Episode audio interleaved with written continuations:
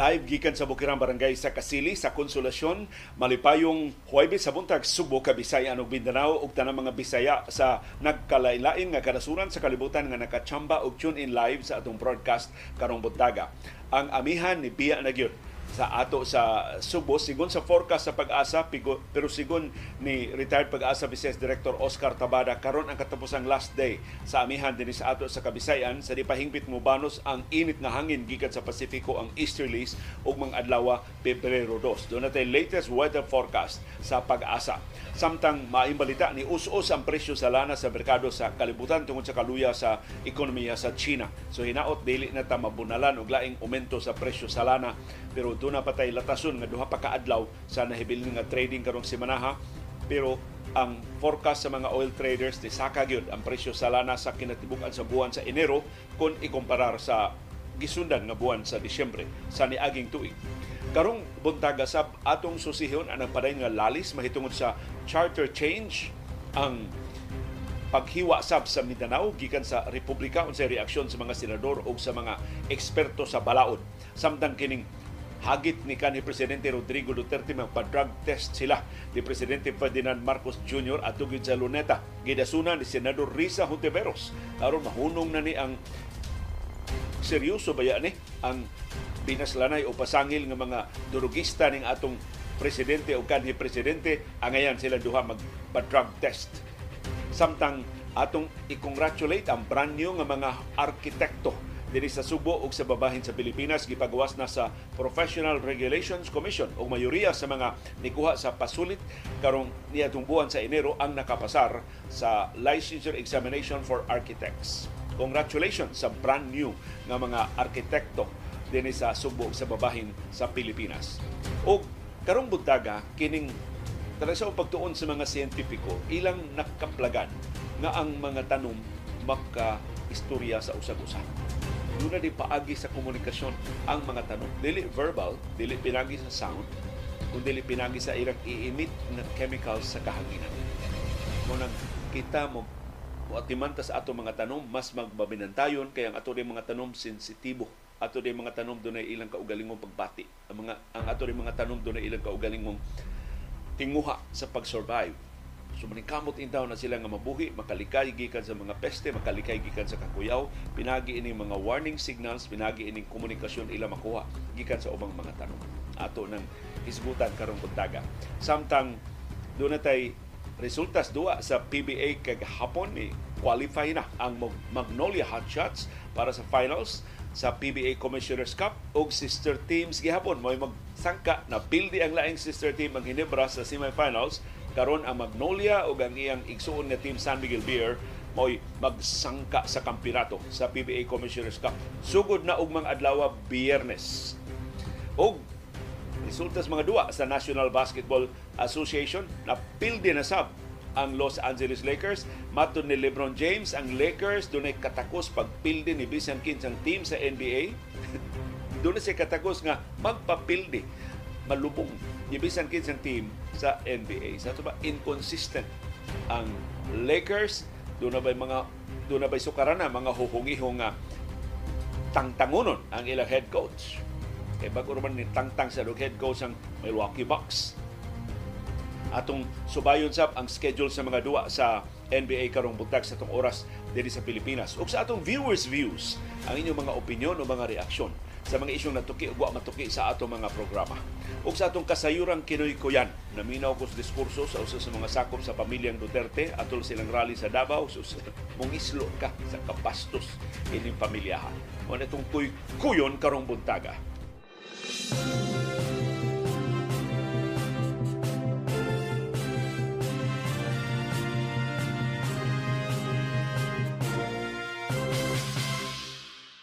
Kumusta ang atong kahintang sa panahon? Has kang tugnawa gyapon diri sa among bukirang barangay sa Kasili sa Konsolasyon, way uwan, way huro sa hangin pero perting tugnawa lang gihapon. Mao na di ko katuo sa forecast sa pag-asa nga ni Biya na ang northeast monsoon gikan nato dinhi sa Subo. Mas katuuhan ang sulti ni retired pag-asa Vice Director Oscar Tabada nga hangtod karong adlaw ang amihan dinhi sa atong syudad ug sa probinsya sa Subo. Matod sa pag-asa ang northeast monsoon na lang karon sa Luzon. Sa tuman isaka na siya, nibiya ni siya sa Visayas sa Mindanao, na lang siya sa Metro Manila ug sa Luzon. Ang atong nahibalin dinhi sa Kabisayan ug sa Mindanao mao ang trough sa low pressure area. Kitay mahiagom sa extension sa hinungaw sa LPA ug mopadako na sa atong kahigayunan sa pag-uwan dinhi sa Kabisayan ug sa Mindanao ang specific nga mga lugar sa Visayas ug Mindanao nga ginganlan sa pag-asa nga apektado sa trough o hinungaw o extension sa low pressure area nga by the way naa sa gawas sa Philippine Area of Responsibility. Umatod sa pag-asa wa ni kahigayonan makasud sa PAR wa sab siya kahigayonan mo kusog ngadto sa pagkabagyo. Magpabilin siya nga low pressure area hantud nga matunaw sa mosulod nga mga adlaw. Ang specific nga mga lugar nga apektado ini mao ang Subo ang Bohol ang Negros Oriental ug ang Siquijor tibok Central Visayas ang tibok Southern Leyte, ang tibok Caraga Region, lakip na ang siyudad sa Butuan, ang tibok Davao Region, nga naglakip sa siyudad sa Davao, ang tibok Soksargen, ug ang uban pang bahin sa Mindanao. Sa ito ba, practically tibok Mindanao. Ubos sa trough sa low pressure area. Kung sa pasabot ana, mapanganuron nga tos mapanganuron ang atong kalangitan, doon natin patak-patak, usay lapad kaay nga pag-uwan, pagpanugdog ug pagpangilat. Mao ni epekto sa trough o extension sa low pressure area.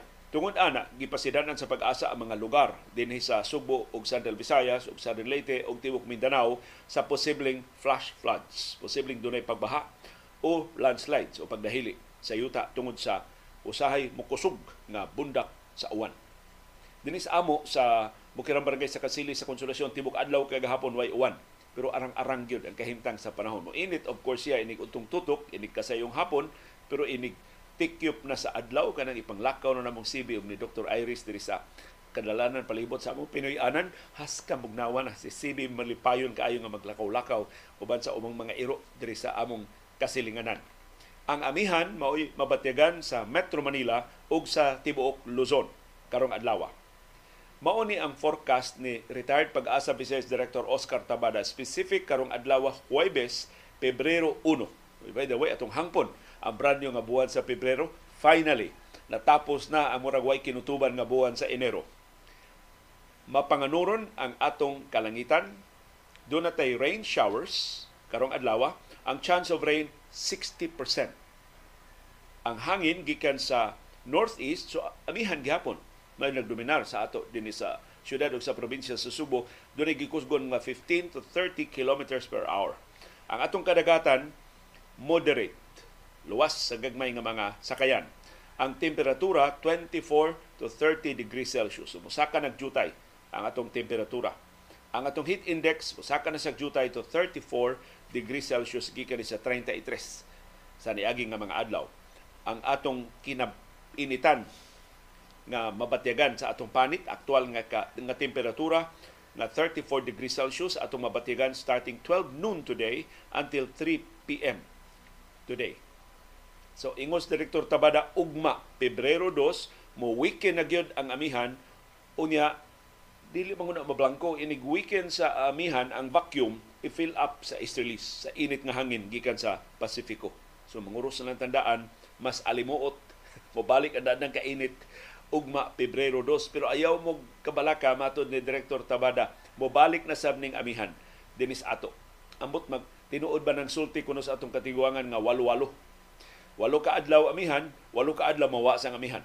So maghihaptag wow ka adlaw gikas Pebrero 1, mao na pagkawa sa amihan, mabalik tiyaling amihan dayong Valentine's Day. Wa gini wa gini tuyo ah.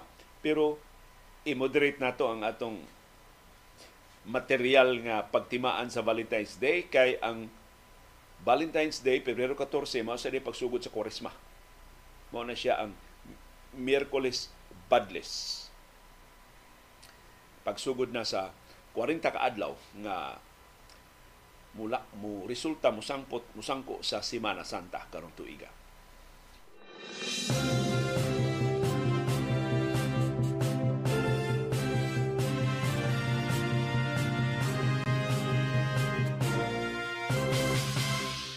Doon na tayo viewer nga nag-birthday karong adlaw. Happy birthday ni Ma'am Glory Tura diha sa lungsod sa Cordova. Gikan na si Shasha Shamizi ang lain na viewer nga ni greet ni Glory Tura sa iyang birthday. Ug sa tanan ng birthday karong adlaw happy birthday. Kanato kaninyo tanan ang presyo sa lana mo among ang pag-ubos sa presyo sa lana sa merkado sa kalibutan mo tamis kay nga birthday gift ninyo karong adlaw ni us-us og kapin usa ka dolyar kada baril ang presyo sa lana sa merkado sa kalibutan tungod sa low economic activity sa China. Ug ang China mao mong kinadak-an nga importer og krudo sa tibok kalibutan. So kung luya ang iyang ekonomiya, luya ang kalibutanong ekonomiya. In fact, sigon sa mga oil traders, apil na sa Organization of Petroleum Exporting Countries, kini ang ilang gi-forecast nga pagsaka sa konsumo, pag-recover na sa merkado sa lana. Karong tuiga, nanukan ni sa China musaka lang ang global consumption sa lana kung makabarug na pagbalik, maulian na ang ekonomiya sa China. Pero ang latest economic data sa China dili masaaron. Mauna nga nius-us ang presyo sa lana sa merkado sa kalibutan. Lain nakapaus-us sa presyo sa lana mao ang pagsaka sa crude inventory sa Estados Unidos. Kay namawi ang Estados Unidos sa produksyon sa lana human adtong grabe kayong katugnaw sa nangagi nga mga adlaw na nakapa pugong sa ilang produksyon sa lana sa pipila sa ilang mga lugar diya sa Estados Unidos. So natagak ang presyo sa lana og 1 dollar and 16 cents per barrel or 1.4%. Ang presyo sa lana karon sa world market ni abot na lang 81 dollars and 71 cents per barrel ang gikabalak-an jud pag-ayo mao ang paghiyos sa manufacturing activity sa China. Ang ikaduhang labing dako nga ekonomiya sa tibok kalibutan nihiyos ang operasyon sa iyang mga pabrika. Sa ito pa, ang iyang output sa mga pabrika o mga industriya sa China nihiyos for a fourth straight month. Ikaupat na ni sunod-sunod nga buwan sa Enero na nihiyos ang manufacturing activity sa China kung pabiling luya ang China, dili makabawi ang global oil market. Dili makabangon ang kalibutan nga konsumo sa lana. So mao na nga nagsentro ang atensyon karon diha sa China.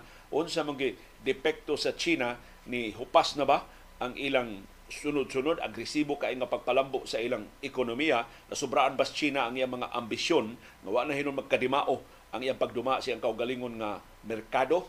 Pero sa ikaupat nga sunod-sunod nga buwan nihiyos ang manufacturing data sa China nagpasabot hinay gyud kaayo ang pagbangon pag-recover sa iyang ekonomiya despite sa mga economic stimulus nga pila na sab kahugna gipahibaw sa gobyerno ni presidente Xi Jinping sa People's Republic of China.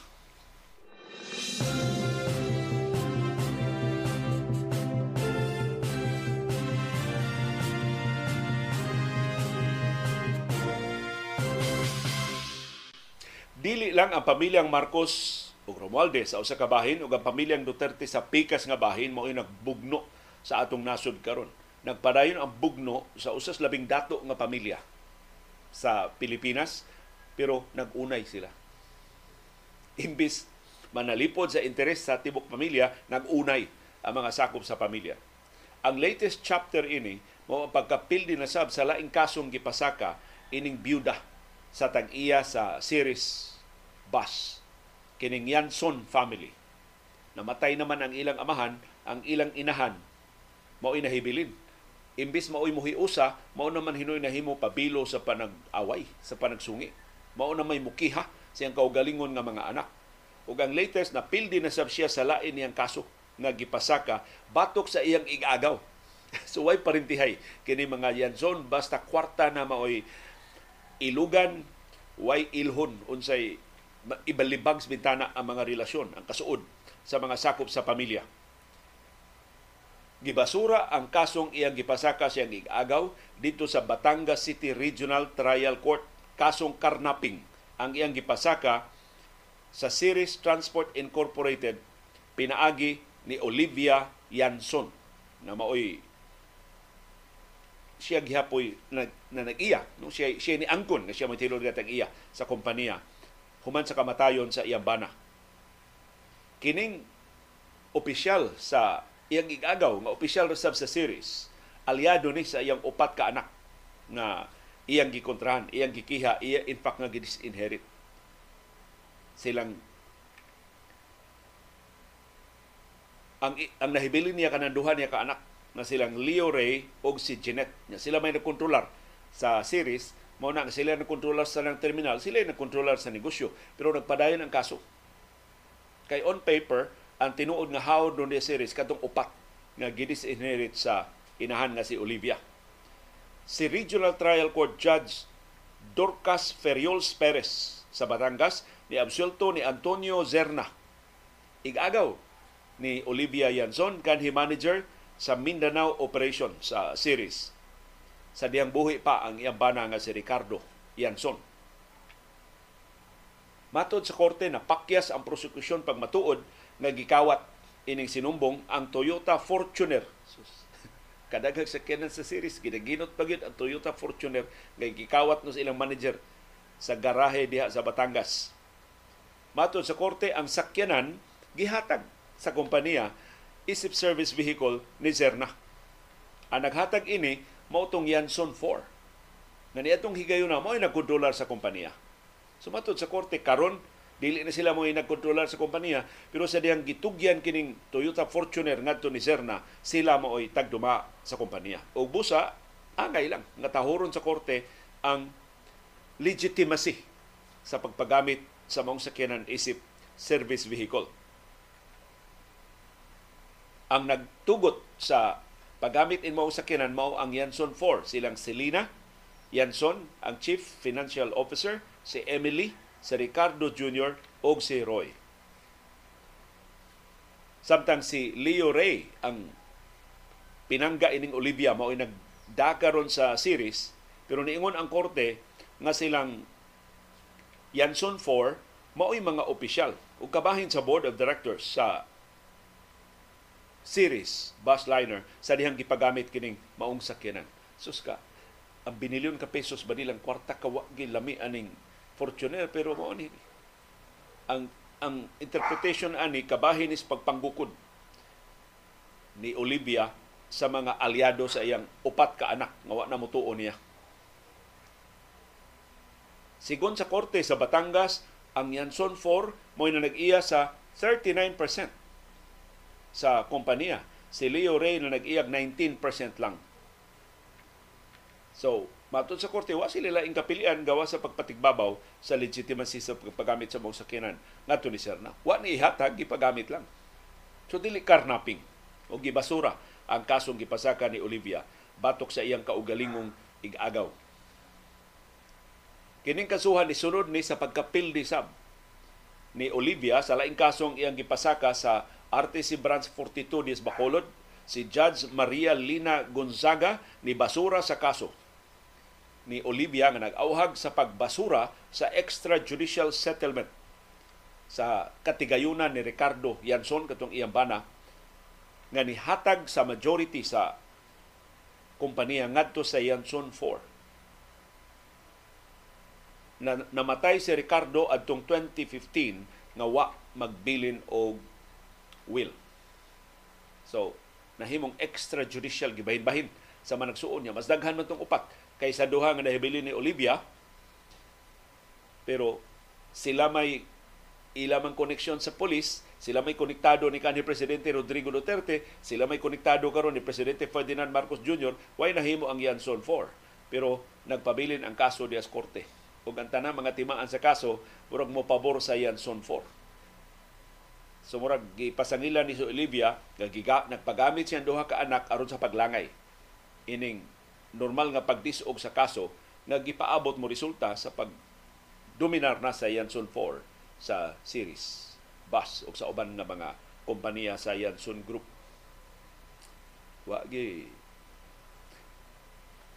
pamilyang mo lahutay kung kwarta na mo ay awayan. Katigayunan na mo ay ilugan. Ya, sigon sa atong mga higala mga abogado, si Attorney Carlos Alan Cardenas, iyang kasinatian siya mga kliyente, mas lisod husayon kung mga sakop sa pamilya mo mag-unay. Kay matandog ng ilang garbo, ispiso kayo ilang panagsungi, mapersonalay na dut nas bukog ang panag-away as kang lisod sila mga abogado bisag saon lang masahe dili gyud ba husay dili gyud mo kalma dili gyud mo ma-reconcile. O mo resulta gyud in town sa burukang bulungtad ug daghang katuigan. Usay maabot pa sa sunod nga henerasyon.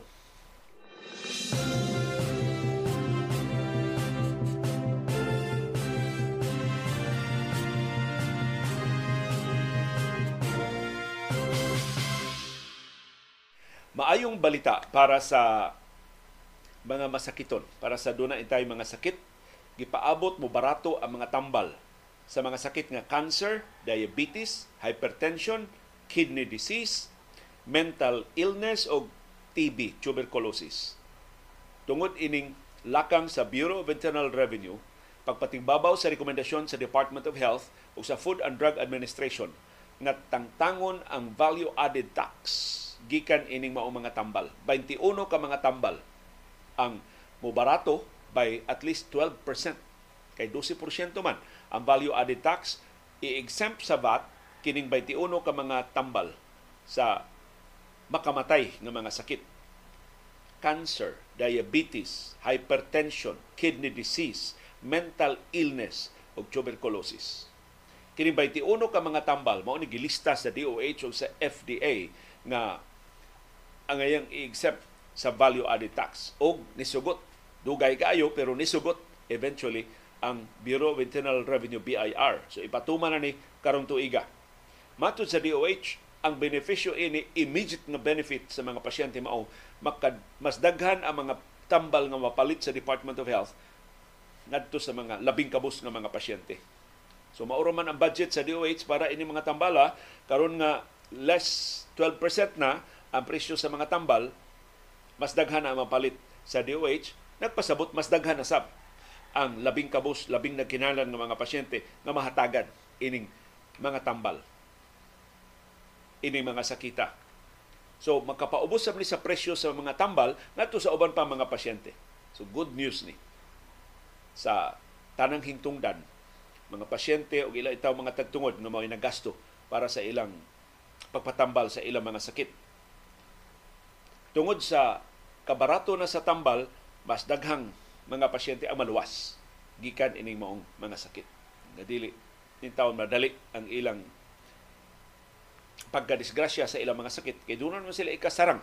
Makasagubang naman sila sa pag panalipod sa ilang kahimsog, sa ilang pagpaligon sa ilang panglawas, pinagi ining maong mga tambal. O maayo ning tam pasalig sa Bureau of Internal Revenue, hinaot nga dili ni kutob sa istorya lang matud sa BIR kining 21 ka mga tambal nga ilang gitangtangan sa value added tax sinugdanan lang ni karong tuiga.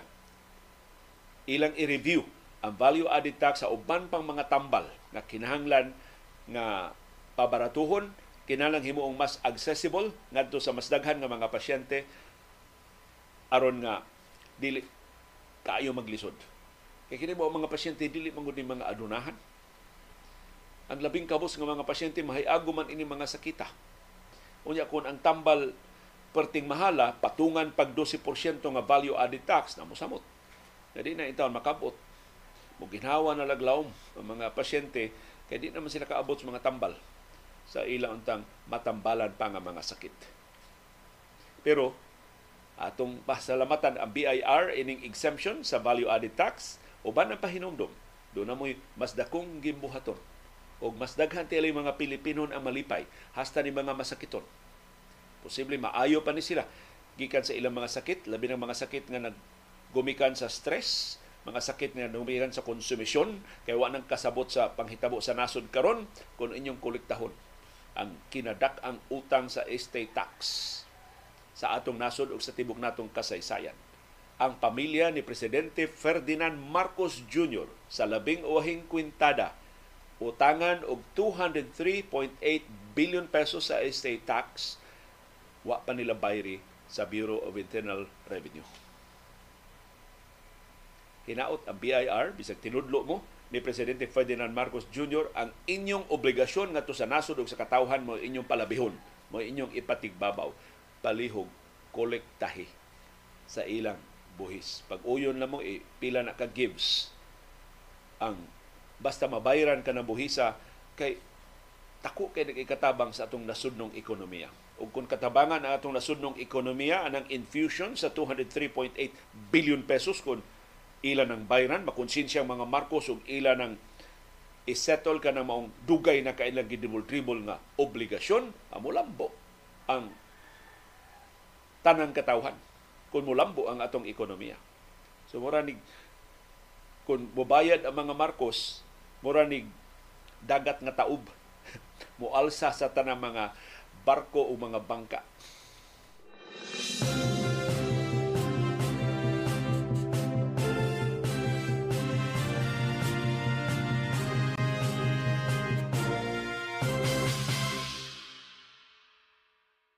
para sa gustong mo padayon sa ilang pag-eskwela ni may balita gikan sa University of the Philippines UP Open University. Ngilngiga ining UPOU nga offering. Mato nila karong tuiga doon na sila libre nga 24 ka mga online courses. 24 ka online courses. Doon na kay certification gikan sa University of the Philippines maka tiwas ka ini Nya online, dili ka kinamo adto sa UP Diliman, di ka kinamo adto sa UP Cebu, di ka is, mo eskwela, di ka kinamo mag matanggong sa trapiko, di ka kinamo gasto sa plitihan, anha ra ka sa imong kaugalingong Pinoy-anan. Nya ikaw ra agdon. Tiwaso na nimo og usa ka buwan, tiwaso nimo og duha ka buwan, nara nimo. Mutubag ka sa an, mga questions buntag, or ganahan ka sa hapon, o ganahan ka sa kadlaw, nara nimo. Ikaw ray magbuot open online courses kining gitanyag sa UP Open University karong tuiga 2024. Apil sa mga kurso na gitanyag gender sensitivity training, business analytics concepts and frameworks, principles of graphic design, social entrepreneurship ug daghan pang uban kanindot ani mga kurso ha. Matod sa UP Open University, our courses are free. Self paced. Ikaw rin magbuot. Kano saan mo kuhaon. And open to everyone. Tanan. Makahimo pagpa-enroll ini. So you may complete them at your own convenience. Kanindot aning press release sa UP Open University. At the end of each course, matod sa UP, completers will be awarded e-certificates which you may include in your resume as a 16-hour training. So di ni tibok semestre. 16 ka oras nga training ang i-certify sa UP. Ug magamit na nimo sa pagpang-apply sa imong trabaho. Di na magkapangangko na ka, graduado ko sa 16-hour training sa University of the Philippines. Para sa mga detalye, gusto mo sa schedule, sa mga kurso, unsaon sa pagparehistro, palihog duawa lang ang ilang website sa UP Open University. model.upou.edu.ph Mo na ang ilang website. model.upou.edu for education.ph for Philippines. Nakaabli na ko ining ilang website.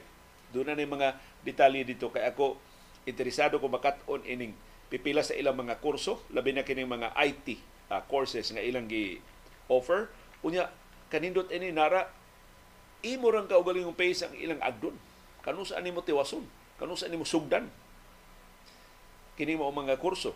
Ug magamit nimo sa imong pagpalambo diya sa imong skills, pagpalambo sa imong panginabuhi, pagtabang diya sa gagmay nimo mga negosyo, ikaw nga mo design sa imong kaugalingon nga mga graphics, uy kanindot anak kadakog pila ka milyon ang gastos pagkor sa pag-usab sa ilang logo, ikaw di maghimo sa imong logo nga haom kayo sa imong negosyo, haom kayo sa imong grupo, haom kayo sa imong organisasyon, has ka ninduta. Ug kana imong makatunan, libre, way bayad. Gikan sa UP Open University. 24 ni ka mga online courses ilang libre para sa tanang mga Pilipinon mahimo ra gid ka nga magpa-enroll karon dayon. Ato alang ang model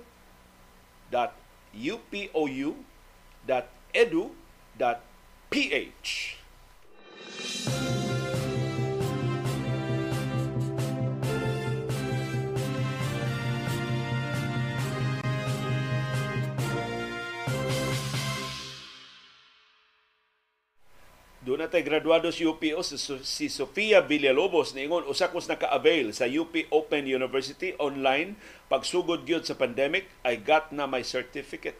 Graduado na siya sa University of the Philippines. Palihog Sofia i-share dia sa comment box ang imong experience, unsa man nimo pagpa-enroll, unsa ba kasayon ang pag uh, sa gubang ini mao mga kurso sa UP. So gi-offer na din ni UP sukad pa sa pandem pandemya sa COVID-19. So kapintulo ka tuig na ang uh, nilabay. O karon ilang gipadayon sa bag-ong tuig sa 2024. Nindot ni na balita para sa mga gusto nga mo pursu, mo pa sa ilang edukasyon, gusto makat-on sa mga skills nga gikinahanglan kay sa pantrabaho o pagnegosyo karon.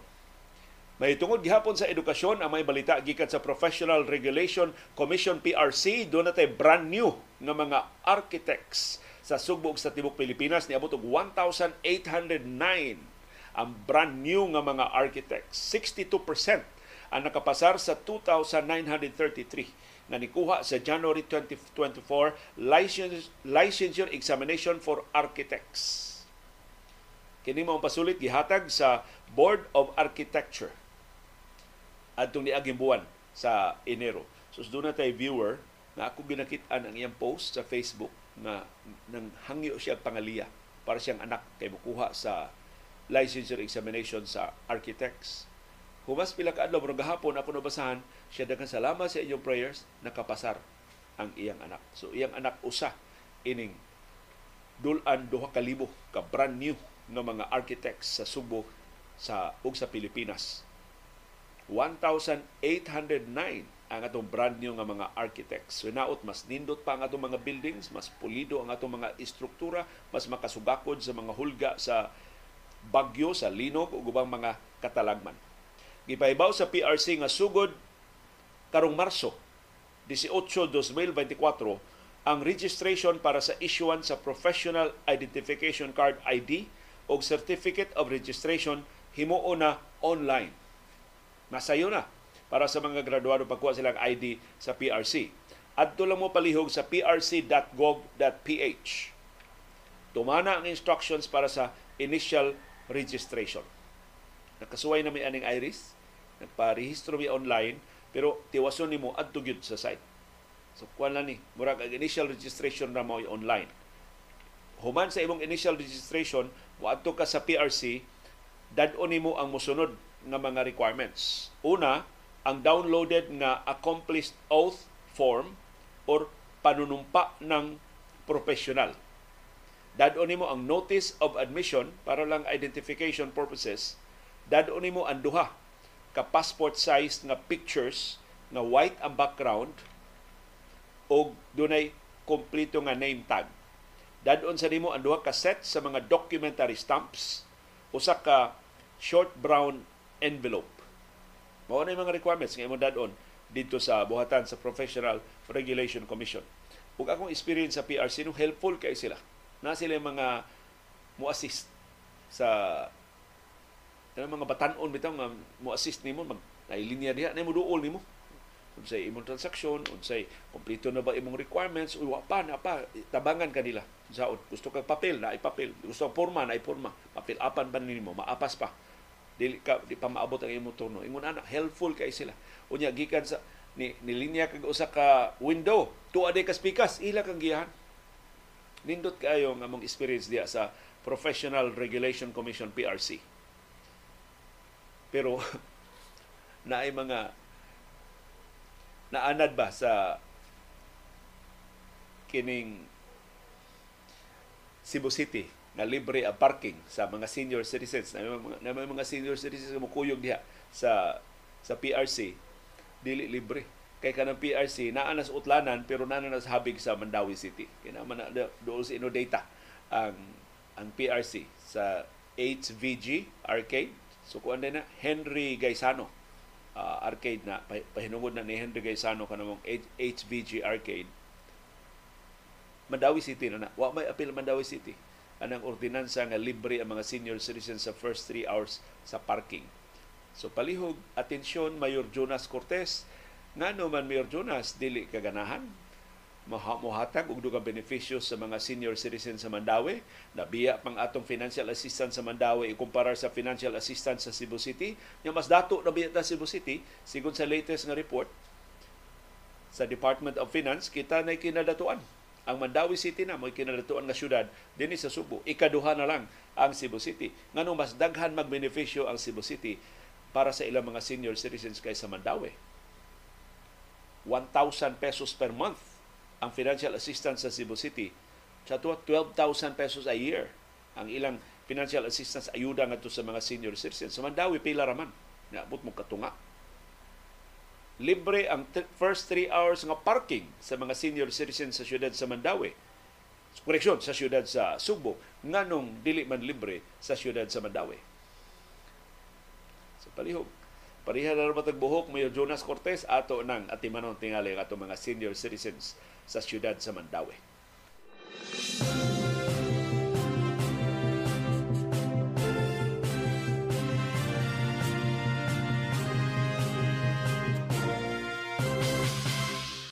Ang good news ni tingog na ang Catholic Bishops Conference of the Philippines batok sa People's Initiative. Ilang gihulagway ang People's Initiative nga pagpangilad.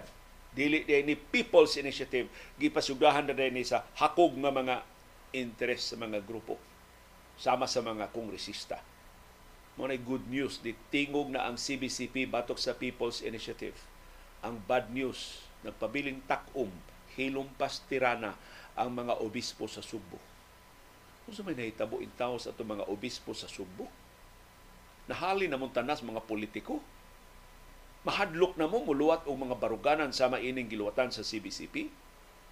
Pero CBCP itself, nauwahin na ni, nag-una ang mga obispo sa Bohol. Mga obispo sa Bohol o kaparian sa Bohol ni pirma og pastoral letter na ni batok sa pagpanunto pagpanlingla ining People's Initiative. Nganong ato mga obispo kaparian sa Subo perti man talawa na.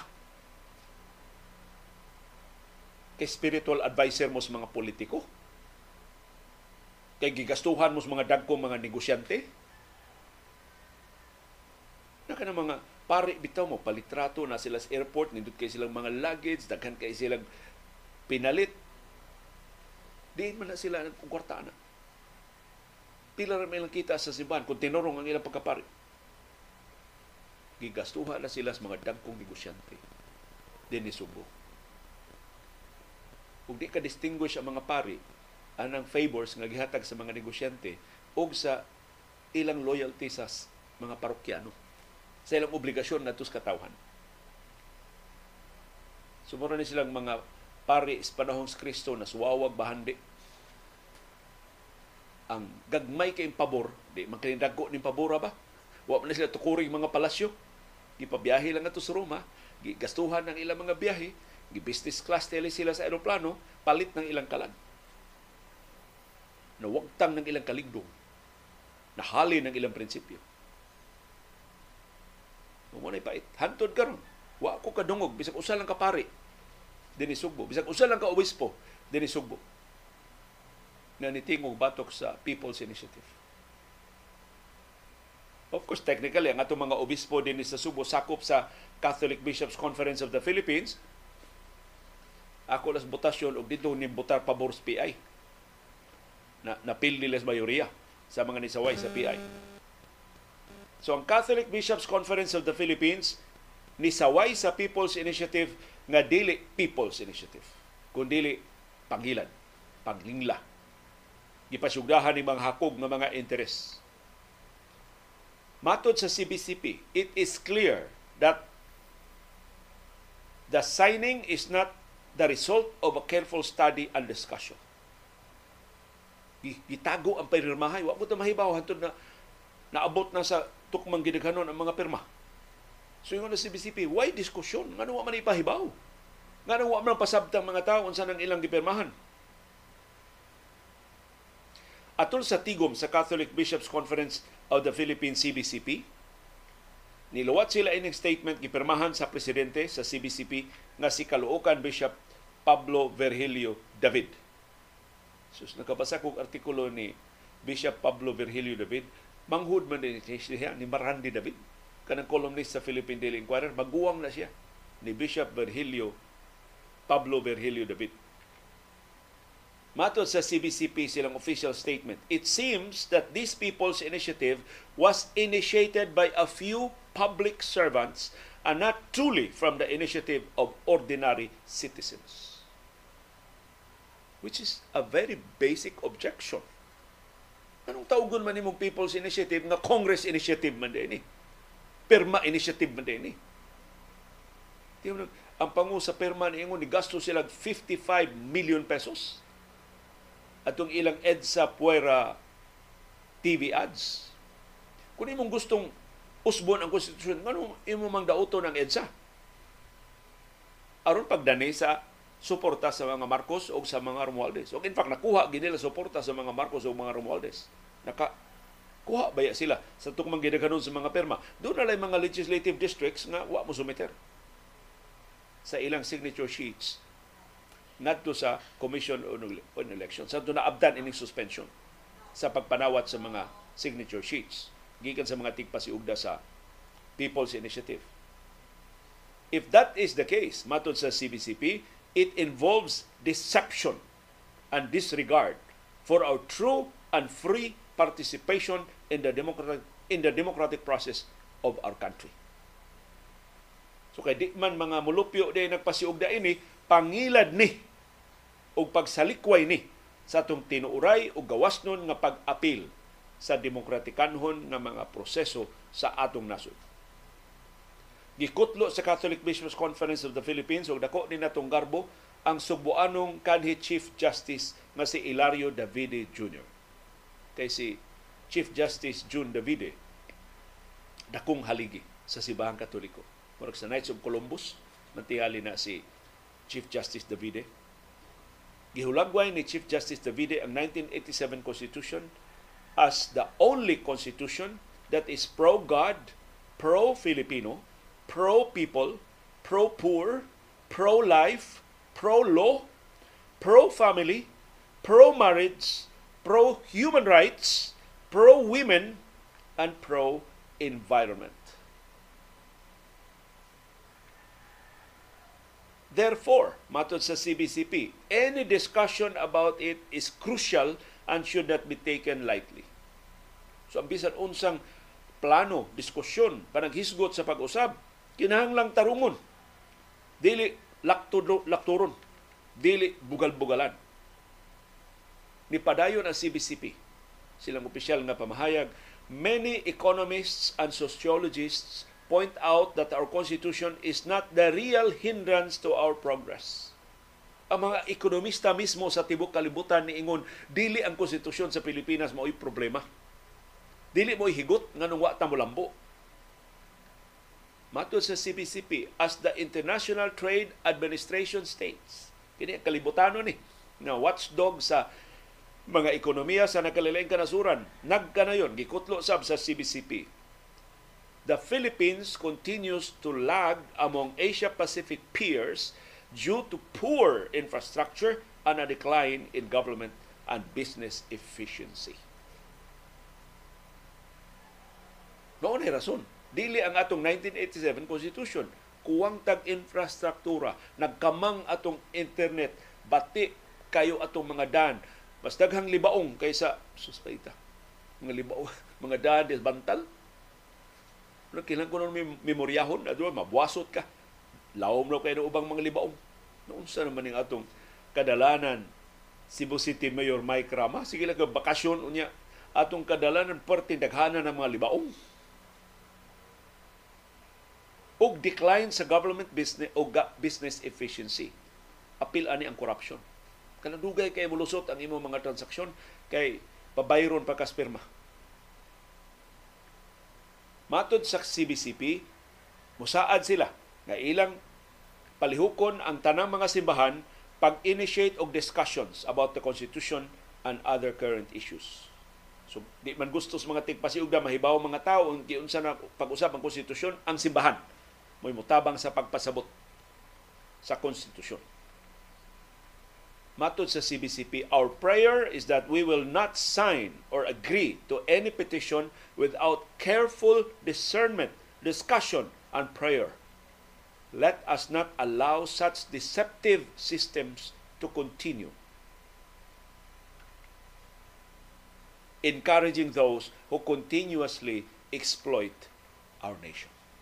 Di na ito pasagdan. Magpadayon kining pagpangilad na madasig na hinoon kining gustong mangurakot sa atong nasod. Mubasiyos panudanan sa atong nasod. Daghang salamat sa Catholic Bishops Conference of the Philippines, CBCP. Hinaot tugkan sa kaisog ang uban pang mga obispo ug uban pang kaparian labi na din ni Sugbo. Pagbarug para sa katawhan ug para sa nasod. Dili para sa ilang mga politikanhon nga mga padrino o mga padrina o mga negosyanteng tigasto sa ilang mga biyahe sa Roma.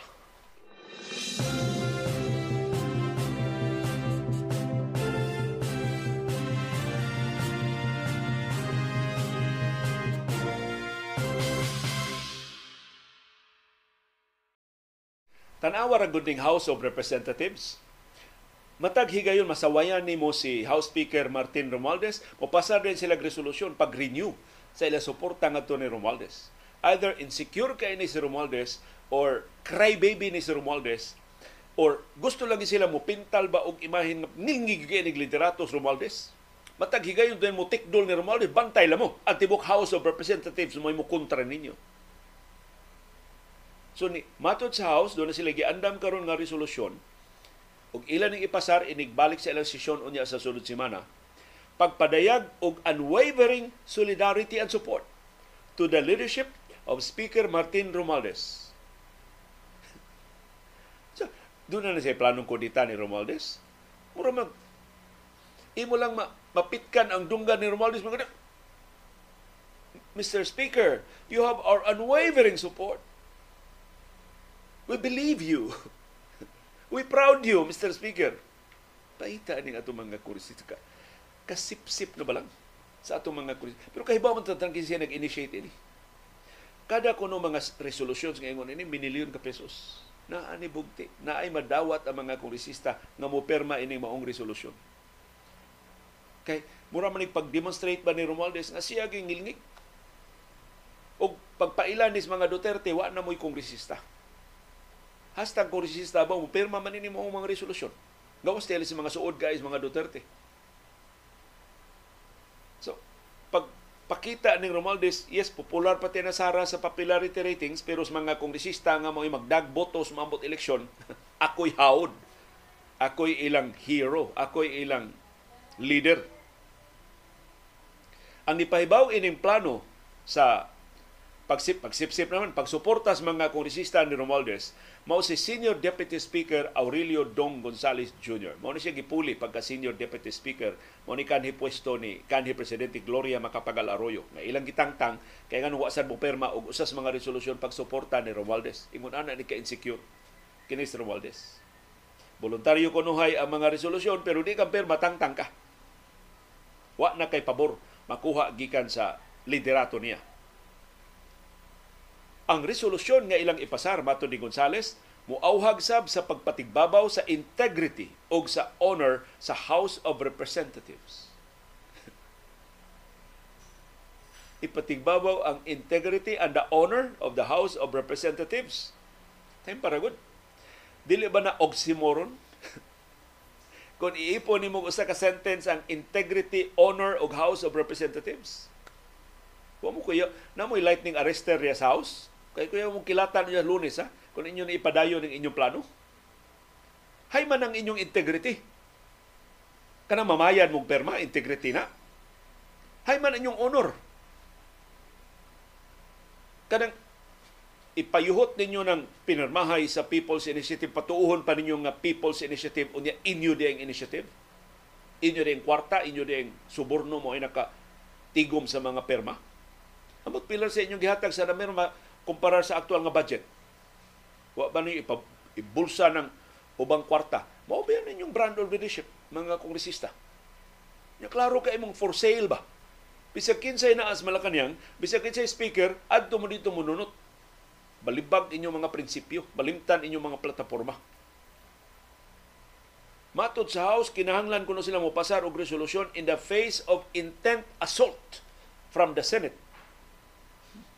Giatake no gipakaawawan kuno sila pag-ayo sa Senado in violation of the principle of the interparliamentary courtesy and undue interference in the performance of its legislative and constituent functions. Ipakawawa no sila sa Senado, gilapas kuno sa Senado ang interparliamentary courtesy na magtinahuray ang duha ka bay balauranan. Kinsa may nagunang bugal-bugal. Kinsa may niuna og panawag o mangangan sa mga senador. Dili ba kamo mga kongresista? So ba, niaging semana, basahan yung statement ni House Speaker Martin Romualdez. Mato ni Romualdez, ang mga senador niluwat og very toxic rhetoric batok niya. So, masawayan ni mo na si Romualdez, dako na kay kag krimen, dako na kay kag sa. Mato ni Romualdez, the Senate should address its supposed failure to approve the priority legislations of the Marcos administration. Iya pang naman sa mga tapulan mong dagko. Buhatan ninyong trabaho. Ano wa man pasar mga balaod no ni Marcos sa ni presidente Marcos. Wala kayong pakialam sa PI. Mao ni sulti ni Romualdez. Iya ni press statement ha. Hindi naman sila wa mo labot sa People's Initiative. Trabaho yan ng taong bayan. Kuan ko ni PI iya kuno mga tao. Ang Congress at Senator ang trabaho legislation. PI is power of the people. Kadit kay niya tayo bisita.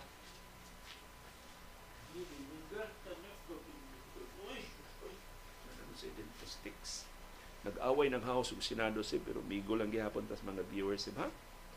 Pangutana lang gyapon ning CB ning adlaw Huwebes unsay inyong kinakusgan nga putahe sa pamahaw. Si CB nag-dental sticks na din para siyang dental health. Salamat CB girl sa iyong pagkuyog namo karon sa iyong buntag. Ayaw pagpabadlong kay kuyugon na po kang Dr. Iris, no? Kuyugon ko nung kanya sim sa iyong lakaw karong buntag. Lipay ni si CB magkuyog silang Dr. Iris. Malingaw ka ni CB kung magtanaw-tanaw sa topic. Salamat CB girl. Stay here na lang, Bing. Ayaw na naglakaw. So, kinsa may nangaway? kinsa may na personal? Iya pang gitawag ang mga senador ng mga marites. Di, di ba na name calling? Nya karon bawsan sila sa mga senador sila, we express our unwavering support to the exemplary leadership of Speaker Romualdez Motrong himalikas. Ingon si Romualdez, you senators should buckle down to work. Parliamentary courtesy ba na? Trabaho, himuan yung trabaho. There is only 24 of you. Get your act together. Ngilngi ka Romualdez Manulti. Oy. Okay. 24 ro mo kabuok. Tarungan ang inyong trabaho. Focus on your work. Stop hitting on Congress and maintain parliamentary courtesy. Huwag nilang linya. Mapika na gani sila. Parliamentary courtesy na yun. Pero sila, gana, gawas nun sila mosaway sa mga senador, ng mga tapulan, mga hambugero, mga arugante, mga marites. Ubawas na gani mga senador, ops, parliamentary courtesy. Toxic na inyong rhetoric. Pasar de resolusyon ng mga kurisista. Mr. Speaker, you are still the best. We still love you. We still adore you we still support you. Pupusta anay pa, magunang pirma ini, ang tanang kongresista sa Subo. Wa nay kongresista sa Subo na hibilin sa mga Duterte. Wa nay kongresista sa Subo makaresist ining ambot unsa matanga liderato ni House Speaker Martin Romualdez na suyop man ang hapitan ng kongresista ngadto niya or ingon ini ni siya ka insecure mapikhan nagjutay unwavering support statement dayon ang iyang idemanda gikan sa iyang mga sakop.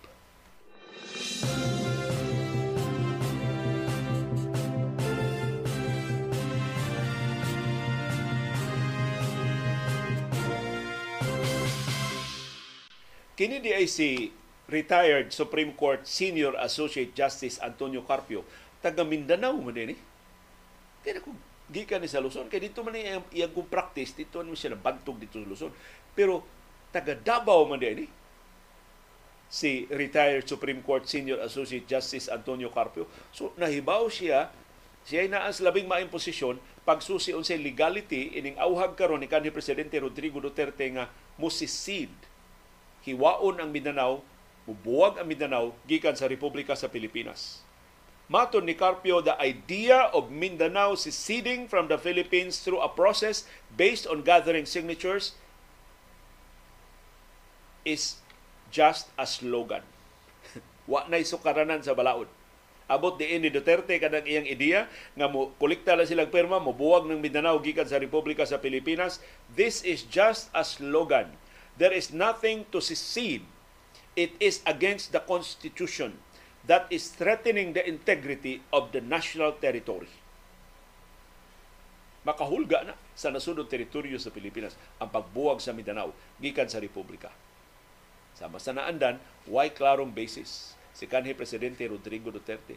Gihip-hipan na siya ni kanhi Speaker Pantaleon Avares na Mayor Digdigs mao ni atong bagong promo, mo ni ato, ato bagong gimmick, mo ni itong bagong paukyan para maapiki ng mga Marcos o mga Romualdez.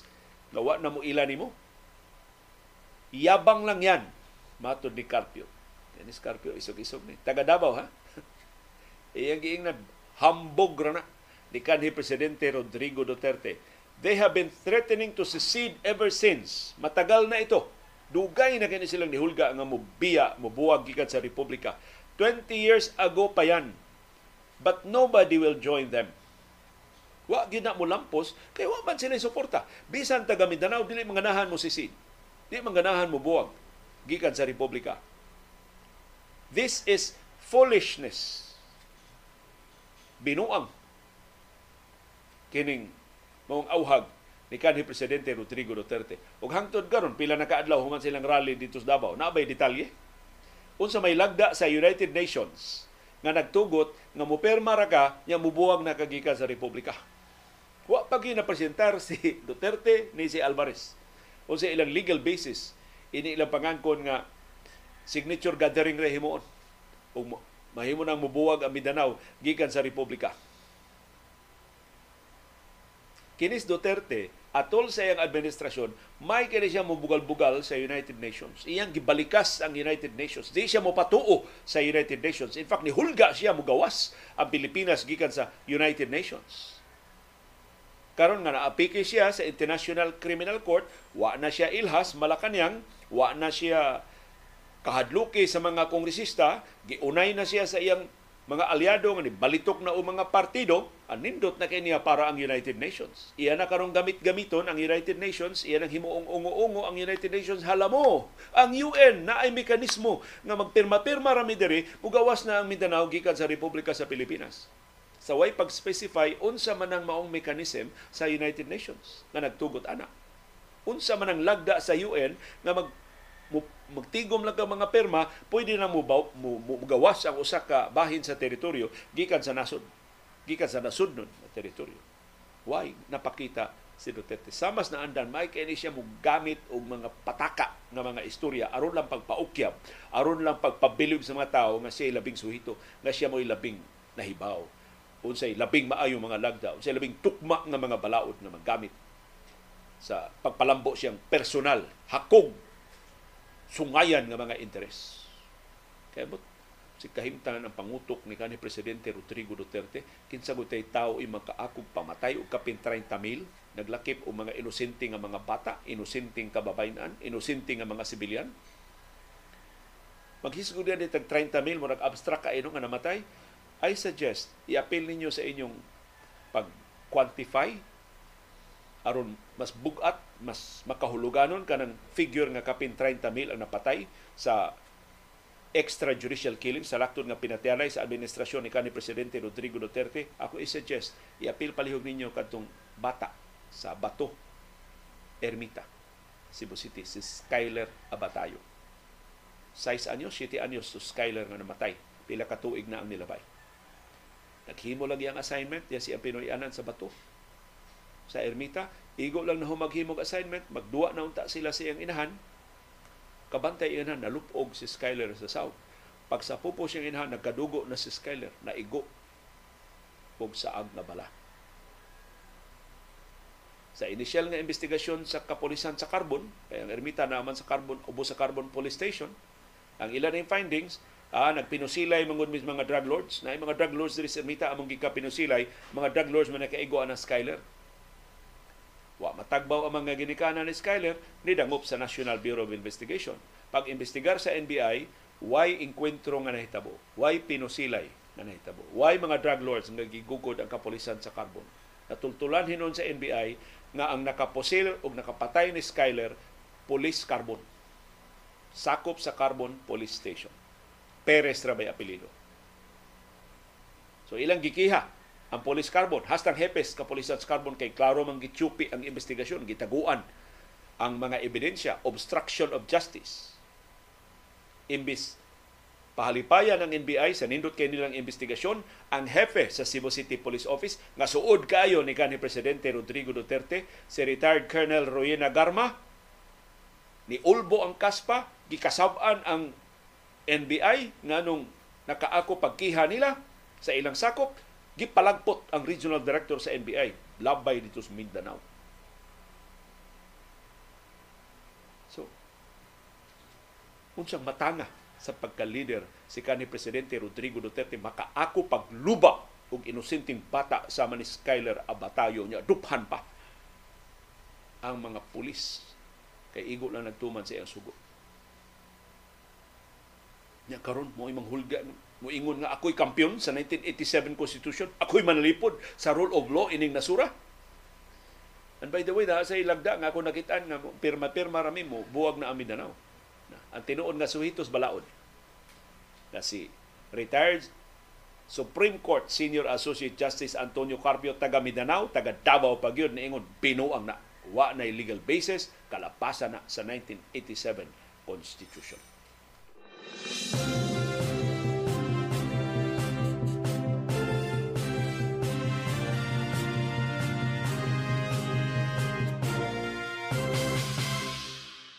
Hastang ubang taga Mindanao, mga kongresista o mga senador nga taga Mindanao ni salikway sa auhag ni Duterte. Paitas mga Duterte. No? Kaniadto sa ilang administrasyon, tanang bukas ba, ba ang Duterte, ambahan na yung tanang kongresista senador. Yes, Mayor! Yes, Mr. President! Sakto na! Mamalika sa presidente, maglingiw-lingiw sila. Mura lagwa ay nabatian nga dili maayo. Karon, bisag sa isultin Duterte, ilan ang sukwahion? Wa na may kwartas Duterte. Wa na mas poder si Duterte apil sa nisupak ining gisugyot nga pagbuwag sa Mindanao gikan sa Republika mao si Senate President Juan Miguel Subiri nga taga Bukidnon so taga Northern Mindanao o si Senate Minority Leader Aquilino Pimentel III nga taga Northern Mindanao. Sa kay kay oro man ni ang political base ni Coco Pimentel. So karon pa ko ka-realize ha, ang duha ka labing dagko mga leader sa Senado ang Senate President o ang Senate Minority Leader pulos taga Northern Mindanao. Dili gani sa ubang bahis Mindanao, Northern Mindanao sila duha. Si Subiri sa Bukidnon, si Pimentel sa Cagayan de Oro. Matod ni Subiri o ni Pimentel, binuang ni ang plano ni kanhi Presidente Rodrigo Duterte pagbuwag sa Mindanao gikan sa Pilipinas. Matod ni Subiri mao ni katapusang butang nga angayang himuon ining nasura kay nabuak-buak na ang katawhan, buak-buakon pag ang atong nasudnong teritoryo. So niingon si Subiri angayan nga ang interes sa nasod mo ipatigbabaw dili ang pamulitika sa mga leader. Mura siya guwa maigo ana. Si Pimentel sa iyang bahin niingon supak siya sa bisan unsang sugyot sa secession o separation sa Philippine territory ironic kaayo nga ang usas labing seryoso nga pagsuway, pagbuwag sa Mindanao gikan sa Republika diha umula sa Cagayan de Oro atong 1986 sa liderato ni Ruben Canoy. Kato Ruben Canoy mura karibal to sa mga Pimentel diha sa Northern Mindanao. Although kato Ruben Canoy wa man gito siya mutako. Na himo lang to siyang kongresista ba na pero wato siya ma, masenador. Nidagan siya sa senado na pildi si Ruben Canoy. Pero para na mo mga broadcasters, popular kay na si Ruben Canoy kay magsisibya man na siya. Ang mga kanoy may tag-iya ng RMN. Nya way makabalibad atong iyang programa katong iyang perspective katong murabag actually iyan lang itong gisunod kang Duroy Valencia. Si Duroy Valencia na programa ni adto nga i-air sa tanang radio stations. Si Ruben Canoy naghimo siya version ni Kaduroy pero binisaya ang iya. Perspective ang ngan sa iyang programa. 15 minutes ra niya isibya sab sa tanang istasyon sa RMN sa Visayas ug Mindanao. Or at least kadto makasabot og binisaya. Kay binisaya man to ang iyang programa. Pero ang nindot man kay ito bisag imo paminawon karon napamatili mga recording ang RMN atong broadcast ni Ruben Canoy nindot kay iya mga binisaya kanang timgas kay binisaya kanang di ka maka-expect taga Mindanao ni mo ni Visayas ka di oro dili Si Ruben Cano iigo lang nabasa sa script. Of course, iya tong ideya, pero ang pagkalalik sa mga pung, ang nindot kayo nga mga pagpasabot in our Cebuano language, Cebuanon ang nagsuwat ato. Ang ghostwriter ni Ruben Cano siyang perspective, mao ang upunganon. Lumad nga taga siyudad sa Lapu-Lapu, si Lori de la Serna. Pariente ni anhing gobernador Tingting de la Serna sa Subo. Katos Lori de la Serna usa tos labing bantugan, banggiitan nga mga magsusuwat o komentarista nga binisaya. Ug siya may sinaligan ni Ruben Canoy, siya tigsuwat atong perspective ni Ruben Cano. Mutong hanay kay mga ideya Ruben Cano kay iya itong basahon ang sinuwat ni Lori de la Serna. Pero diha magsugod ni Ruben Canoy sa Cagayan de Oro katong Mindanao Independence Movement kato ilang pagtukod og Federal Republic sa Mindanao. Na niresulta gyud sa mutiny gipaguluhan ni Colonel Alexander Noble og na bolilyaso hinon sila na priso hinon sila. Tungod adto napakyas of course. Ang mga pagsuway paghiwa sa Mindanao gikan sa Republika. Sa iyang bahin si Senador Chis Escudero di na nito Mindanao taga Bicol na niingon ang paghiwa sa Mindanao gikan sa Republika is con is not constitutionally possible labaw pa sa amendment sa konstitusyon. Kini paghiwa na gini sa atong nasudnong teritoryo. Pero nahibaw na mga unsay tuyo ni Duterte. Karon nga wa na siya lami. Karon nga di na siya tuuhan sa presidente. Karon di na siya tuuhan sa House of Representatives. Karon gibiyaan na siya sa iyang mga sakop sa PDP laban. Mo na at the height sa power sa PDP laban sa siya pa'y presidente ang PDP laban had 120 congressmen 120 ka kongresista sa PDP laban hapit katunga sa tanang sakop sa House, PDP laban. Pagkahuman na siya ang termino, pila na hibilin sa PDP laban karon murag lima na lang. Tiyaw na from 120 to 5. Lima na lang ang nahibilin sa PDP laban. Ug naglakip na na siyang anak. Amot, PDP laban ba na si Pulong o si Baste, di ba na pero ila man ang partido gyapon ang hubong ng pagbabago kaya wala may klaro ang iyang liderato, ang lawgaw na lang siya. Sakyan niya ang chacha, karon iya na sang banhawon ang secession movement sa Mindanao. Pero ning higayon na mas mutuo ko ni presidente Ferdinand Marcos Jr. Murag epekto na ni sa fentanyl. Sa Binisaya pa wa na ni makadama magkadimao ang iyang pangutok.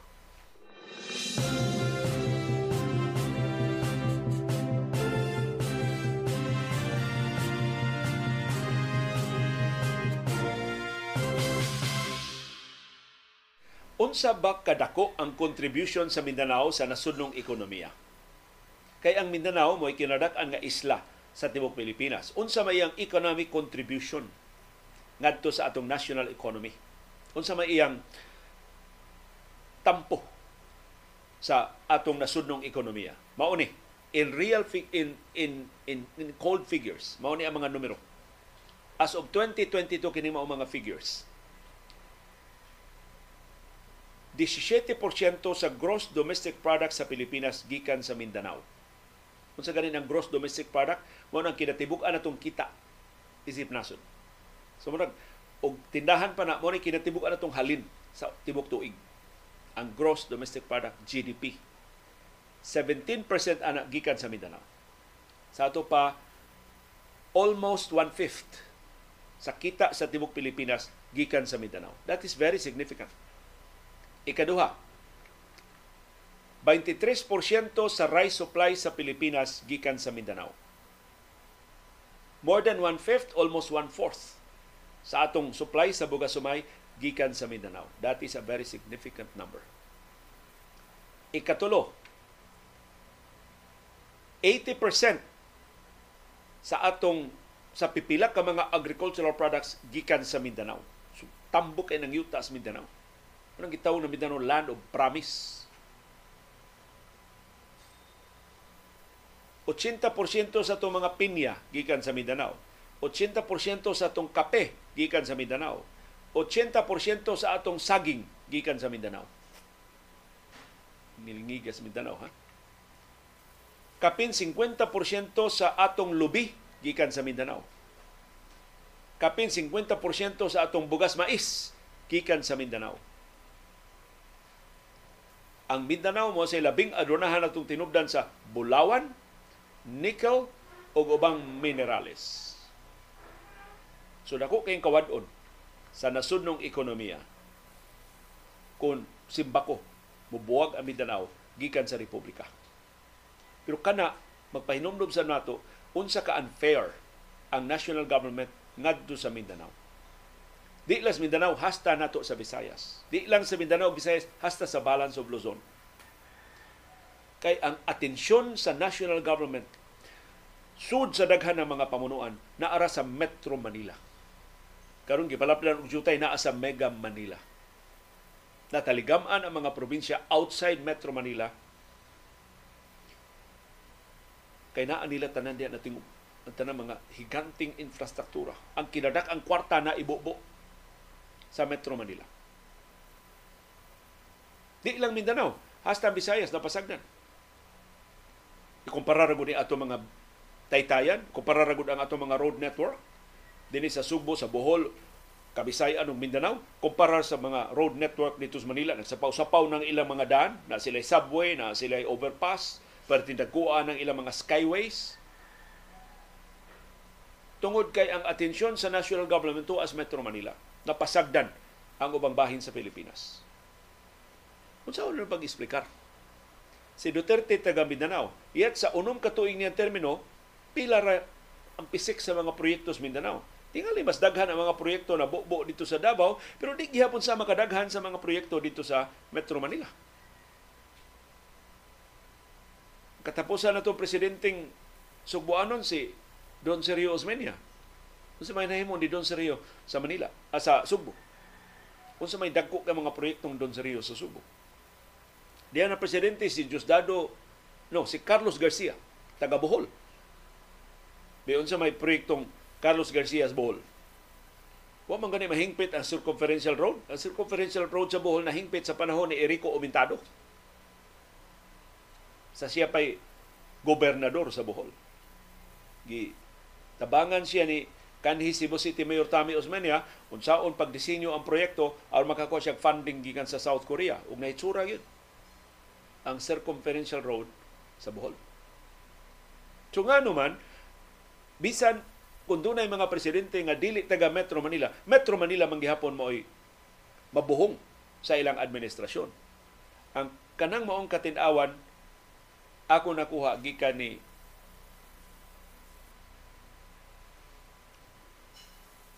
Senador Alan Peter Cayetano. Pasaylo ah. Okay, believe anang Cayetano pero siya siya para nako ang nakahatag og labing logical nga explanation nganong Metro Manila mo main beneficiaries ni bisan kinsang administrasyon. Bisan tagadiin pa presidente Metro Manila mo bubuan sa labing daghang kwarta. Ngano man?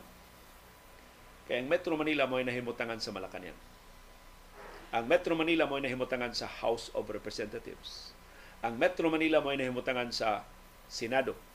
Ang Metro Manila mo nahimutangan sa Korte Suprema. Ang Metro Manila mo inahimutangan sa Commission on Audit.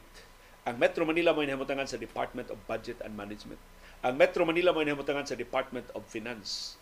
Ang Metro Manila mo inahimutangan sa Department of Tourism. Ang Metro Manila mo inahimutangan sa Department of Public Works and Highways. Ang Metro Manila mo inahimutangan sa Department of Transportation. Ang Metro Manila mo inahimutangan sa Department of Education. Di na lang ako teksa on, mabuntagan ta, tanang labing importante nga mga ahensyas gobyerno naa sa Metro Manila. ang Metro Manila is the seat of the national government. So gamayng libaong sa Metro Manila waabot sa Malacañang. Gamayng tipak sa sa Metro Manila waabot dayon sa DPWH. Gamayng atop ulupad sa eskwelahan, gamay kay eskwelahan sa Metro Manila waabot dayon sa DepEd. Gamay problema sa tubig sa Metro Manila waabot dayon sa National Water Resources Board doon turistang makuutan sa Quiapo, muabot dayon sa Department of Tourism. Nga natural consequence because of their proximity. Kay nara sila mahimutang tanan sa Metro Manila. So ikumpara nimo libaong sa Rojas Boulevard o libaong libaong sa Carlos P. Garcia Avenue dito sa Bohol. Kinsa may unang maatiman? Ang libaong sa Rojas Boulevard. Usa ka dangaw nga libaong sa Marikina ikumparar sa tulo ka nga libaong mabuasot ng multicab dito sa Cotabato sa may unang maatiman ang usa ka dangon nga libaong sa Marikina kay duol man kayo Nakakontribute ini mato ni Cayetano kay hapit tanang media organizations nagbasis Manila. Hapit tanang newspapers, hapit tanang TV stations, hapit tanang radio networks tuwa mang basis Manila. So, na ay komentaristang maligas dito sa libaong sa Paranaque, iya din yung komentaryuhan sa iyang programa. Madunggan na yung programa sa Malacanang, madunggan mas DPWA. At timanon dayon ang libaong sa Paranaque. Libaong sa Cagayan de Oro. Komentaristas kay Cagayan de Oro, batil niya pag-ayong libaong sa Cagayan de Oro nganong wa maatiman. Kinsa may makabati sa iyang komentaryo sa Cagayan de Oro? Ang Cagayan de Oro City Hall? Ang Cagayan de Oro Barangays? Maminaw na yung Malacanang sa mga broadcast sa Cagayan de Oro. so, siyam-siyam man. Tungkan lang sagbot ang libaong Cagayan de Oro, di pa matapakan. So, mao na rason. Ngano nga napasagdan, di lang ang Mindanao, hasta ang Visayas, hasta ang Balance of Luzon. Tuan na tingubtanan sa Metro Manila. So gisuwayan na na gidecentralize ang Department of Tourism diri na ang base sa Subo, ang Malacanang doon na branch ito sa Davao. Agyaw na magsilbi. Kay, istorya raman. Ang aktual nga palakaw sa gobyerno is highly centralized o Manila-centric lang gihapon. Para sa national government, despite bisag kinsa pa presidente tungod kay ang tanang mga bureaucrats, ang tanang mga ahensya sa gobyerno nga naglihok sa pagpatuman sa labing dagko nga mga proyekto sa gobyerno na para nila ang Pilipinas nagsugod og natapos sa Metro Manila.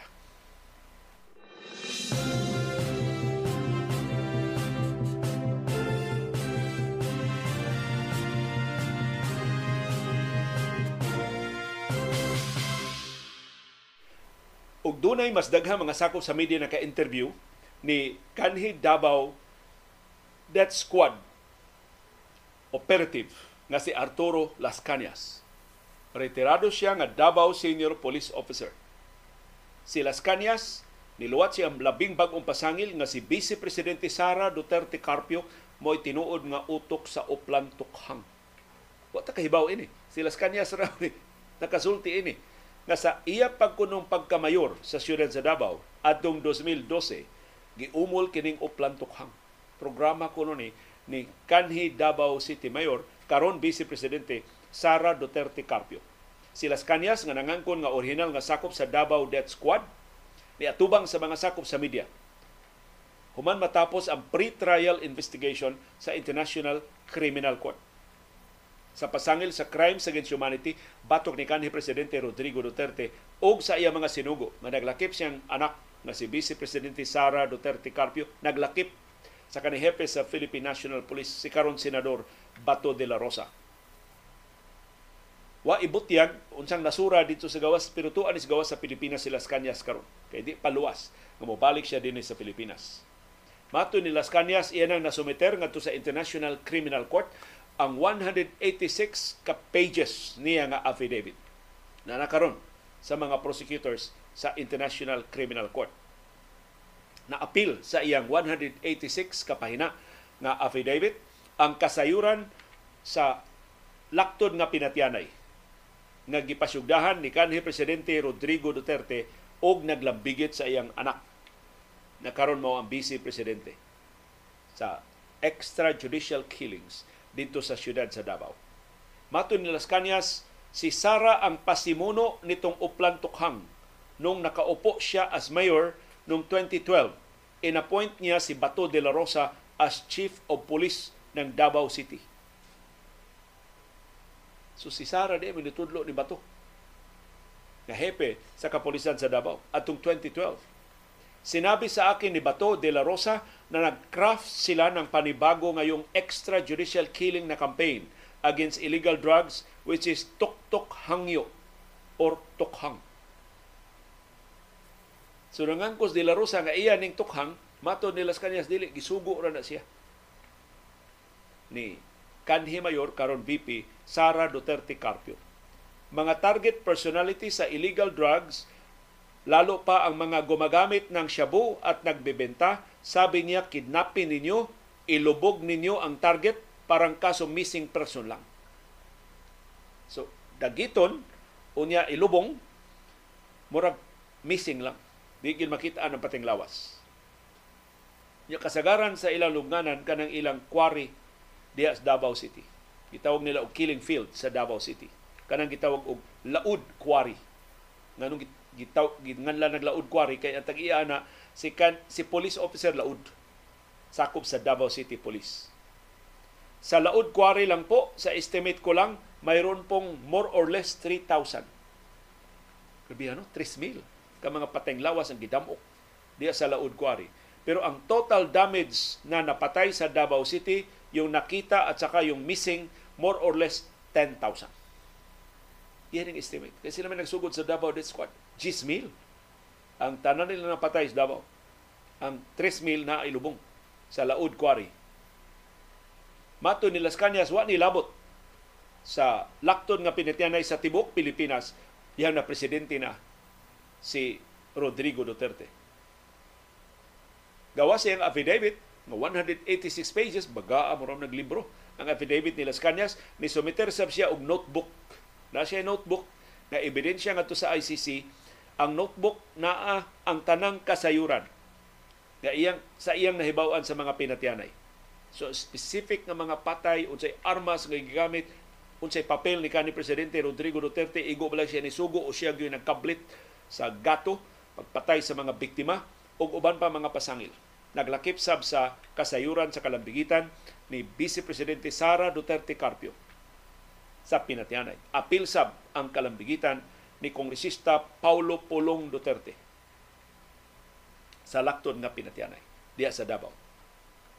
Ingon man sa Anti-Crime Task Forces nga gitukod sa siyudad sa Davao. Gipasangin lang sab ni Las Cañas si kanhi presidente Rodrigo Duterte nga nagduma og Shabu Laboratory diya sa Davao Region. Iyan naman ning nabutyag o ato na ning naisgutan pero iyan ang gisgutag balik atubangan sa mga sakop sa media. Mato ni Las Cañas kanang nahibaw-an nga doon siya pila to 400 ka mga armas ingol sa Las Cañas kapina usa ka libo ka mga armas ang gihuptan ni Duterte. Mayoriya way permiso, way lisensya, wa kahibaw-an ang kapulisan. Niluloko mo mga Pilipino anong ginawa mo? Drug war? Anong drug war? Ikaw ang drug lord. Pinapatay niya sa grupo namin ni SPO4 Ben Laud yung 11 Chinese workers and chemist ng Davao Shabu Lab at ng Barangay Obrero. Mao ni si mao ni ang tag-iya sa Laud Quarry, SPO4 Ben Laud. Nga girunda kun ospideya ang usa ka Shabu laboratory nadakpan ning 11 ka mga Chinese workers ug ang chemist hadlok Duterte mo piyait ang mga Chinese siya itudlo nga tag-iya sa Shabu Laboratory, gipapatay niyan tanan ng mga Chinese workers. Si Mayor Duterte ang in charge dito sa Southern Mindanao, dito sa mga Shabu Laboratory. Ang Northern Mindanao kang Mayor Paruhinog, itong gipatay sa mga mayor sa Osamis. Ang gun collection ni Mayor Duterte during my time, more than 1,000. Galing po ito kay Kibuloy. ang mga armas ni Duterte, gikan ni Kibuloy Nagbiyabiyahe si Kibuloy, dala yung eroplano ni Duterte sa Amerika, nagdala na ng spare parts, mga silencer, mga bala, at mga parts ng armas. So dili ni armas ang gidadin ni mga spare parts, mga chop-chop ng mga kabahin sa armas diri nag-assemble sa Davao. Nilingig ha, kanu sa man ni Kibuloy ni sakay sa presidential plane. Kanu sa mas Duterte, wa man mo atos Duterte sa Estados Unidos. Kay hadlo mo siya dakpon dito sa Estados Unidos. So, unsa man ning aeroplanuhan ni Duterte gisakyan ni Kibuloy. Ato ni si Kibuloy mo na aeroplano nga iyang gipasakyan ni kanhi presidente Rodrigo Duterte. In fact, aeroplano ni Kibuloy gisakmit sa US Customs mo itong nakita ang daghan kayo mga dollars nga iyang gi daway pananghid. Pasangin lang sa ni Las Cañas si Senador Bato de la Rosa o Senador Bongo nga nahilambigit sa mao'y tigsugo sa Davao Death Squad. Mato ni Las Cañas kini si Go sa wa pa ni itudlo ni Duterte isip yung Special Assistant to the President mangulikta og personal nga mga identification data gikan ni Mr. Di Guzman na mo iyang contact sa Land Transportation Office sa siyudad sa Davao. Apil ko sa detalye nga ilang gikolekta mao ang home address o ang type of vehicle sa mga biktima sa di pa nila tirahan. Kadaghag kasayuran ining Arturo Las Cañas manghinaota maggamit o mapuslan ning tanan sa investigasyon sa International Criminal Court o makadisog ni bisag way klaro ang baruganan mutabang ba o dili ang administrasyon ni Presidente Ferdinand Marcos Jr. sa ICC.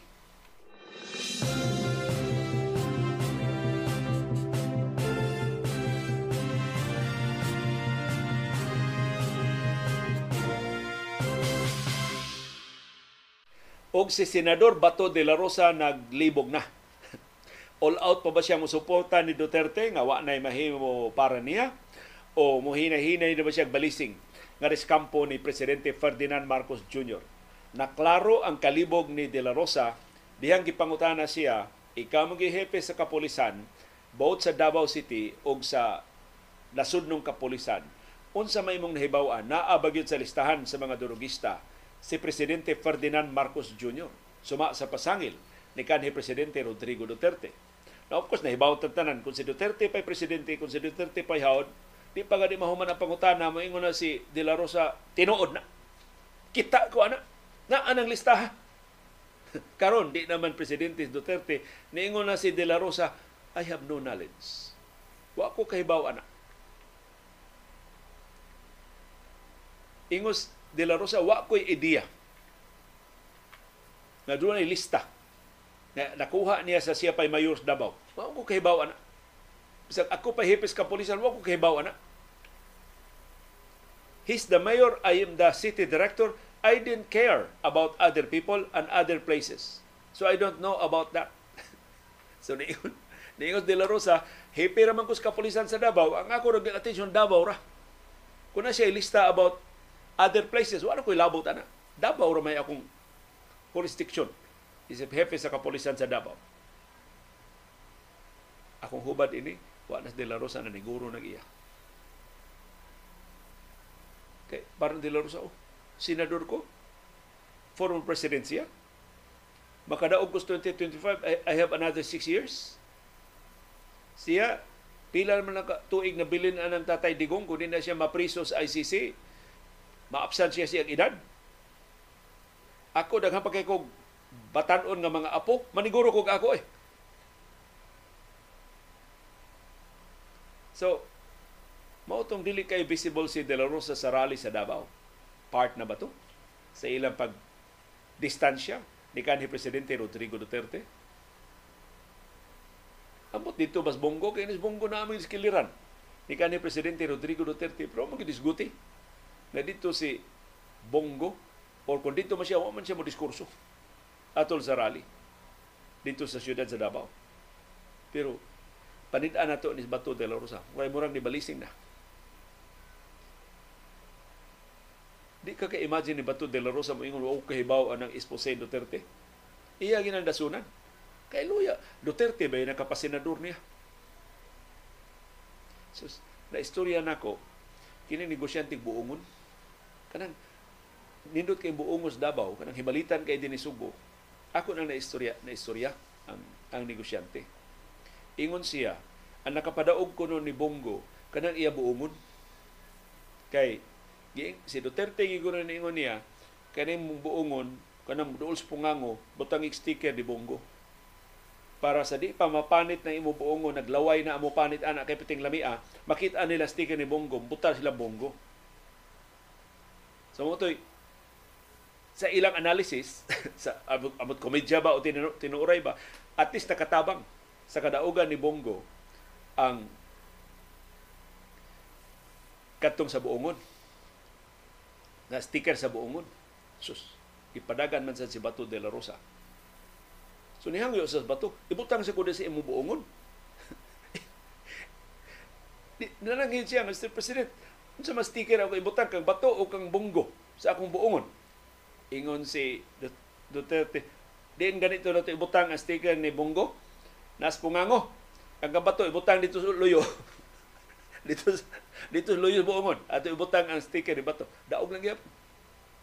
Si Bato de la Rosa So si Duterte mo nakapadaog ining duha ka questionable wa gani ni mga barangay kapitan sa mga abilidad ini klaro mang wa ni sila ayo dia senado mas ngilngay lag writers na alay writer siya mag diskurso si Bongo si Bato de la Rosa wa klaro si Duterte mo nakapa taak nila sa senado pero karon si Bato o si Bongo nagtan-aw na murag mas makatabang sa Marcos na moda. So ato panidad. Magsige naman sila og paduol ni Marcos, magpadayon man sila pagdistansya ni kanhi presidente Rodrigo Duterte. Wa sila kalainan sa uban pa mga politiko sa Pilipinas nga adto mo paduol sa puntil sa Sudanan kwarta.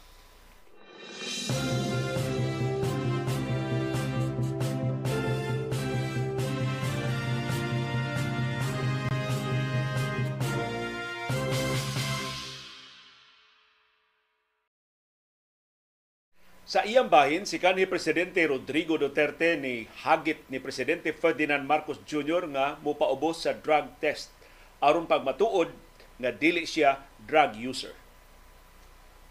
Matod ni Duterte, magkita silang Marcos sa Luneta sa ilang pagpa-drug test.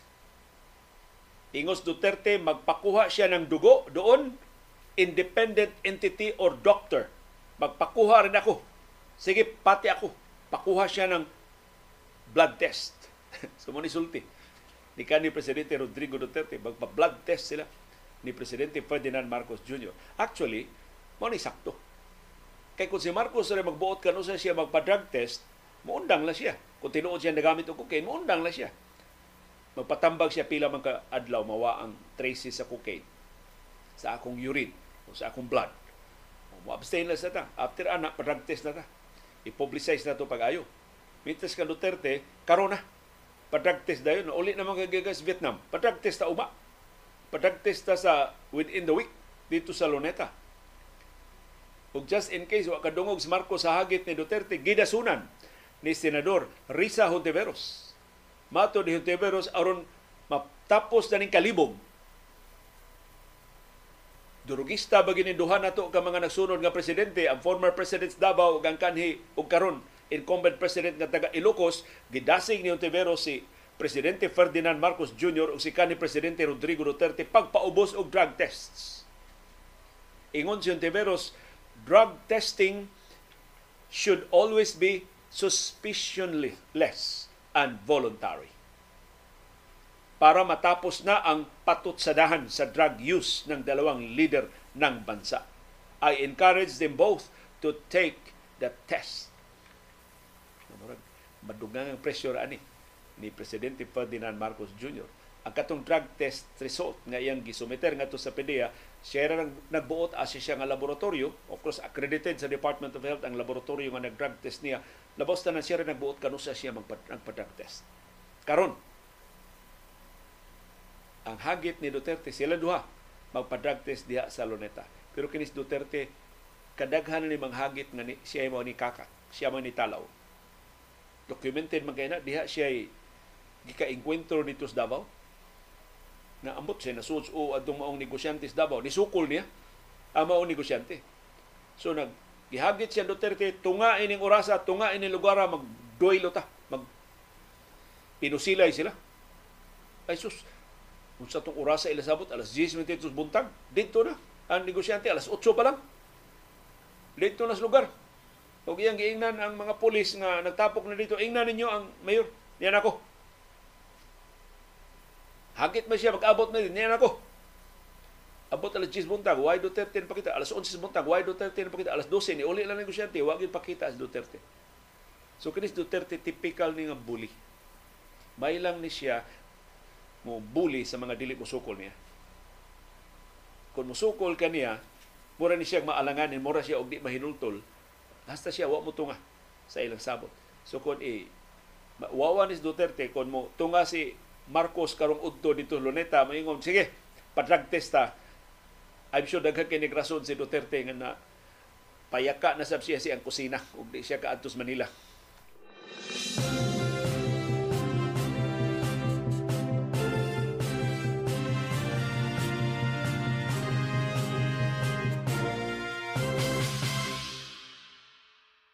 Samtang si Vice Presidente Sara Duterte Carpio naasab sa kalibog.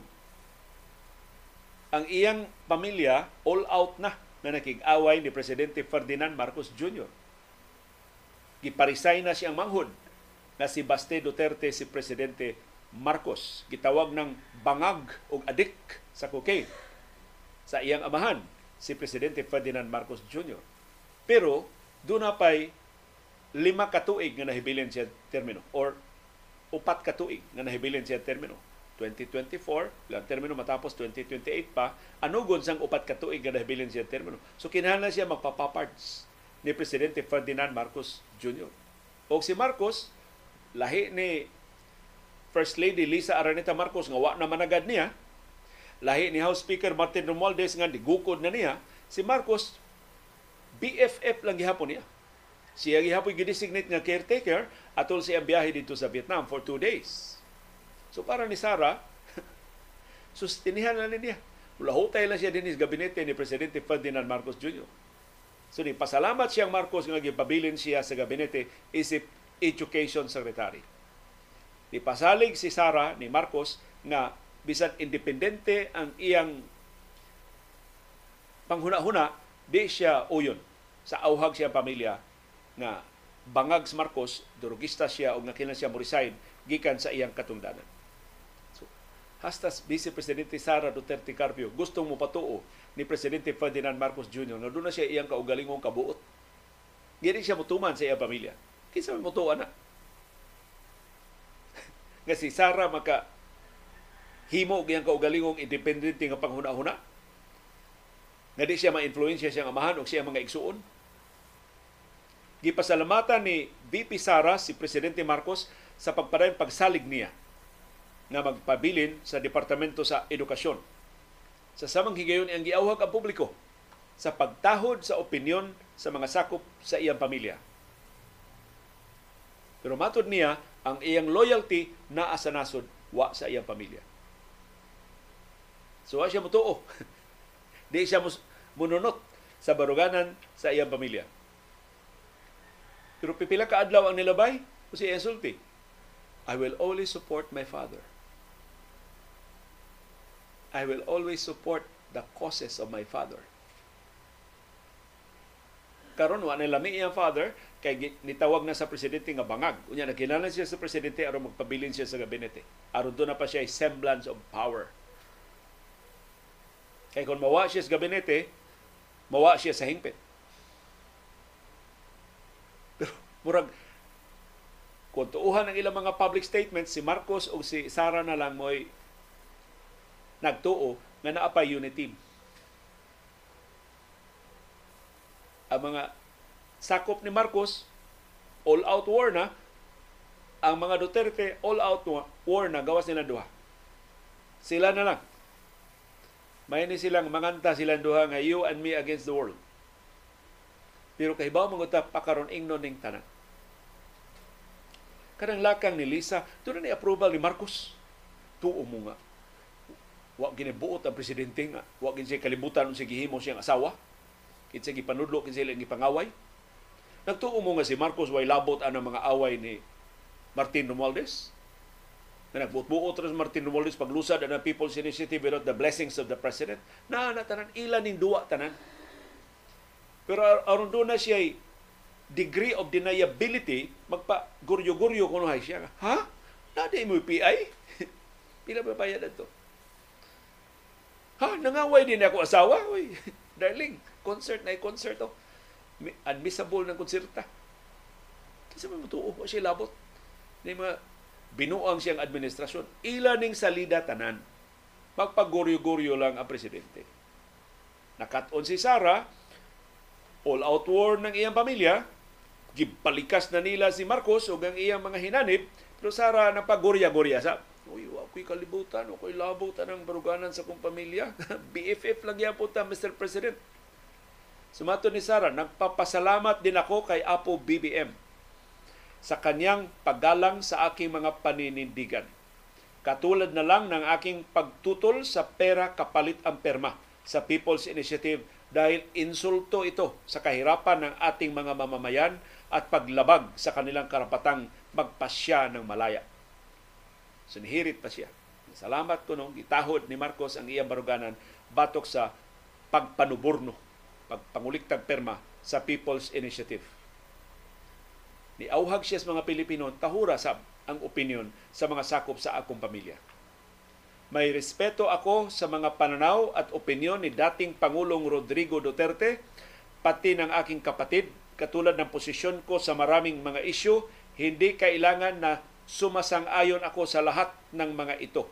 Pinalaki ako ng aking mga magulang na may pagpapahalaga sa malayang pag-iisip at, at pagpapasya. Para sa akin, laging nangunguna ang katapatan ko sa paglilingkod sa bayan. Ayaw mo kabalaka, dili ko uyon anak nga parisayno na presidente kay napami four years Dili ko mo dason ang pasangil nga bangag ang presidente, bahala ko sa di makadimaw yang sinultihan. Kay gikinahanglan pa nako ang akong cabinet post kaysa mapariha kong Lenny Robredo. May to Lenny Robredo daghang kay supporter sa private sector. Ako dira ba ko kamao mo network sa private sector unsa man akong mahimo sa nahibiling upat ka tuig sa akong termino.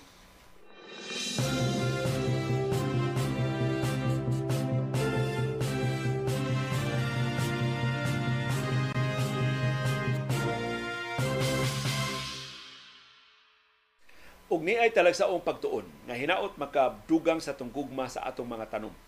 Nakaplagan sa mga scientists sa Japan nga ang mga tanom makapadangat og mensahe ngadto sa ilang isig katanom. Mao ni labing unang higayon nga nakakuha og visual evidence ang mga siyentipiko nga ang mga tanom mag-istoryahanay. Nakumbinser ang mga researchers nga ang mga tanom mupasidaan sa usag-usa kung dunay mga hulga batok nila. So ang mga tanom sama sa mga hayop magtinabangay pagpreserbar sa ilang kaayuhan, sa ilang kinabuhi. Labi na kung dunay kakuyaw, batok nila. Pero ang mga tanom, lahi sa tao o sa mga hayop, dili mo gamit og sound sa ilang komunikasyon. Ang ilang gigamit mga chemicals nga ilang gi-transmit sa kahanginan. Ug kini kuno mao mga chemicals nga ilang i-transmit ang humot ini ang aluminum ini mura og sagbot nga bag-ong giputol. Di ba sahay? Maka aluminum tag murag sagbot nga bag-ong giputol bisag way giputol nga sagbot sa atong palibot. Mao dinhi komunikasyon din ng mga tanom sa usag-usa sa labing unang higayon na-capture sa mga scientist kining panagsulti sa mga tanom sa kamera. Nakuha sa kamera ang panagsulti sa mga tanom. Ang timaan ko no nga ang usa ka tanom makadawat og warning messages gikan sa naguba nga mga tanom, sa nadaot nga mga tanom, nga blikay ni kay mao ni nakadaot namo, nakasakit namo. Ang tanom ko no musiga ang iyang bayhon. Mura ko no bombilya na mo amag ang iyang bayhon sa tanong. Na record ni sa mga scientists ginamit ang special microscope nga makadetect og certain chemicals as light.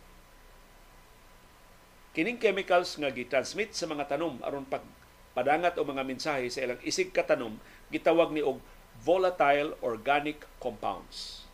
Kining mga compounds musud sa tanom pinagi sa gagmay kaing lungag sa ilang panit nga gitawag og stomata. Stomata. Unya, ana siya magsugod sa dahon, dayon mo adto siya sa punuan, hantun moabot siya sa mga gamot. So ang tibok tanom mapahibaw sa mensahe na dunay umaabot nga kakuyaw. So makaparalipod sila sa ilang kaugalingon o makapangandam sila sa ilang kaugalingon. So matod sa mga scientists, ang mga tanom sa mas tao sa mas hayop dunay komunikasyon. Makabatyag silang sakit. Makabatyag sab sila og stress. So giauhag niya ang tanang nagatiman o mga tanom, labi ng gagmay mga bata, to be gentle with plants. People should take care of the plants they interact with. Unang, ayaw palihog tunob-tunobi, ayaw kusia, ayaw paniti, ayaw higti, ayaw binuangi ang mga tanom. Kay sama nato, doon na sila'y pagbati na masakitan. Doon na sila'y kinabuhi na gusto nilang ipreserbar gikan sa mga hulga.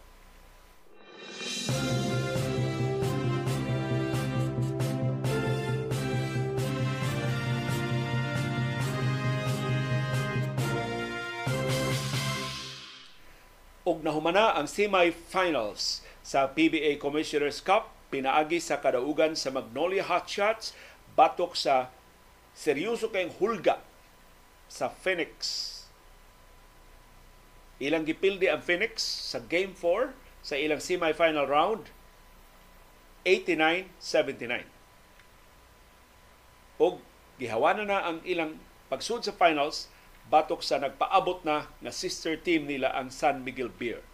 Kay maura man ni Magnolia og San Miguel og Ginebra si Ramon Angre tag iya ni.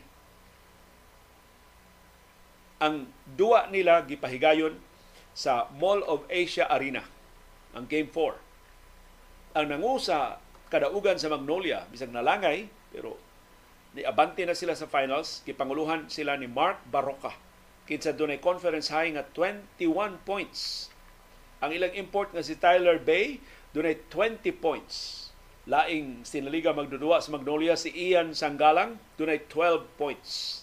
Ug ang Magnolia ni daog sa ilang best of 5 semifinal series batok sa Phoenix 3-1. Napili sila kausara. Ang San Miguel Beer, pila ka adlaw na nga nagpaabot sa ilang ikasakbang sa finals kay ilang gisweep ang Barangay Hinebra kinsa maoy defending champions sa PBA Commissioner's Cup. Kadako ding napildi si Nibra, no? Ang ilang kampeonato na waktang. Di na silang kapanlipod sa ilang kampeonato. Human sila gisweep, gisilhigit sila sa San Miguel Beer. Ug ang gibasol sa kapilian si Nibra ang ilang import na si Tony Bishop. Matod sa mga fans si Nibra, so si Justin Brownlee pa. Ang import sa Hinebra, di man gito kadama ang San Miguel ba? Or at least dili sila masweep. Ingos Tony Bishop, si Justin Brownlee pila na nakatuig uban si Nibra. Bisa ba piyong to si Justin Brownlee maka tul-tul siya pasa. Ako first year pa nin ako. First time pa kuno nga naa siya sa Hinebra. So nahinaot siya hatagan siya gigayon. Pag matuod nga makatabang siya sa Hinebra sa sunod nga mga conferences kana kon siya paghihapoy import sa Barangay Hinebra. So magsugod na karong Biyernes ug mga adlaw ang best of seven final series sa PBA Commissioner's Cup. Ana gyapon sa Mall of Asia Arena ang venue sa finals. Mo ni labing unang higayon na mag-abot ang duha ka sister teams, ang San Miguel sa San Miguel Corporation. Katapusang enkwentro sa San Miguel Beer o sa Magnolia Hot Shots adto pang 2019 Philippine Cup ug sa ilang katapusang enkwentro ang San Miguel Beer mo'y nahimong kampiyon in seven games. Naabdan gyud og pito kadua ang ilang kampeonato. Ang Phoenix bisan ko na pildi pero mapagarbuhon nga nakasud sila sa semifinals wa nagpaabot na moabante sila sa round of four gipanguluhan ang Phoenix sa ilang kapilihan kagahapon ni Jonathan Williams nga dunay 17 points ug 17 rebounds Si R.R. Garcia dunay 15 points. Si R.J. Jazul dunay 11 points. Si Sean Manganti dunay 10 points para sa napildi na Phoenix. Congratulations sa Magnolia Hotshots ug good luck sa Magnolia ug sa San Miguel Beer sa ilang finals nga magsugod na ugma. Pebrero 2. Good luck sa atong subuanong higante, atong pinangga, taga Pinamungahan o taga Compostela na si Junmar Fajardo. Sa mga pangu sa Beermen ning ilang tinguha pag-angkon ng laing kampyonato sa Philippine Basketball Association.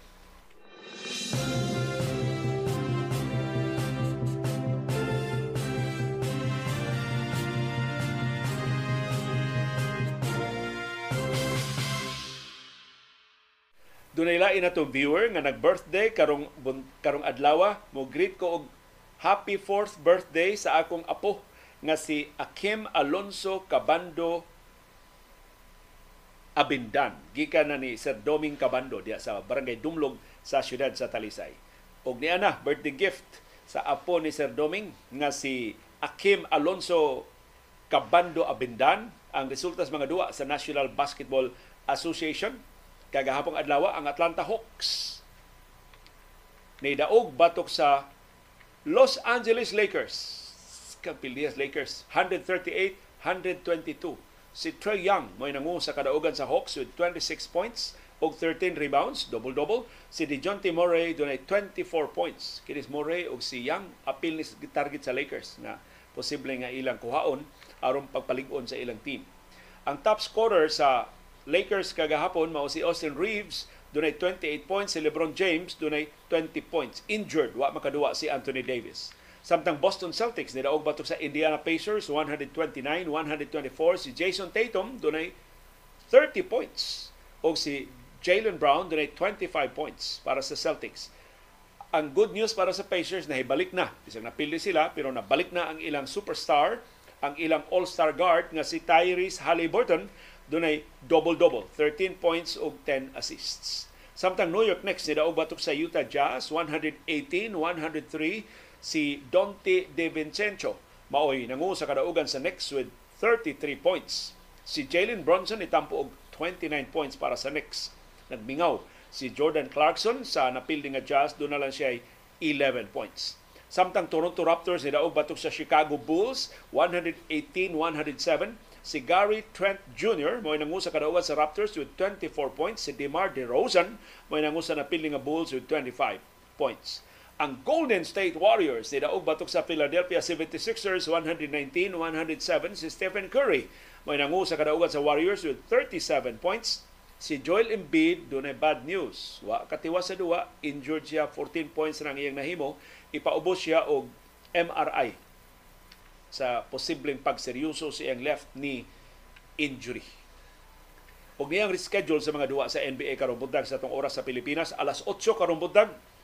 Pila na ka minuto gikan karon Chicago Bulls manung sa Charlotte Hornets. Alas 8 karong buntag Detroit Pistons manung sa Cleveland Cavaliers. Alas 8 karong buntag Los Angeles Clippers manung sa Washington Wizards. Alas 8:30 karong buntag ang Sacramento Kings manung sa Miami Heat Alas 9 karumbutag ang New Orleans Pelicans manung sa Houston Rockets. Alas 9 karumbutag Dallas Mavericks manung sa Minnesota Timberwolves. Alas 9 karumbutag Orlando Magic manung sa San Antonio Spurs. Alas 9 karumbutag ang defending champion sa NBA Denver Nuggets manung sa Oklahoma City Thunder.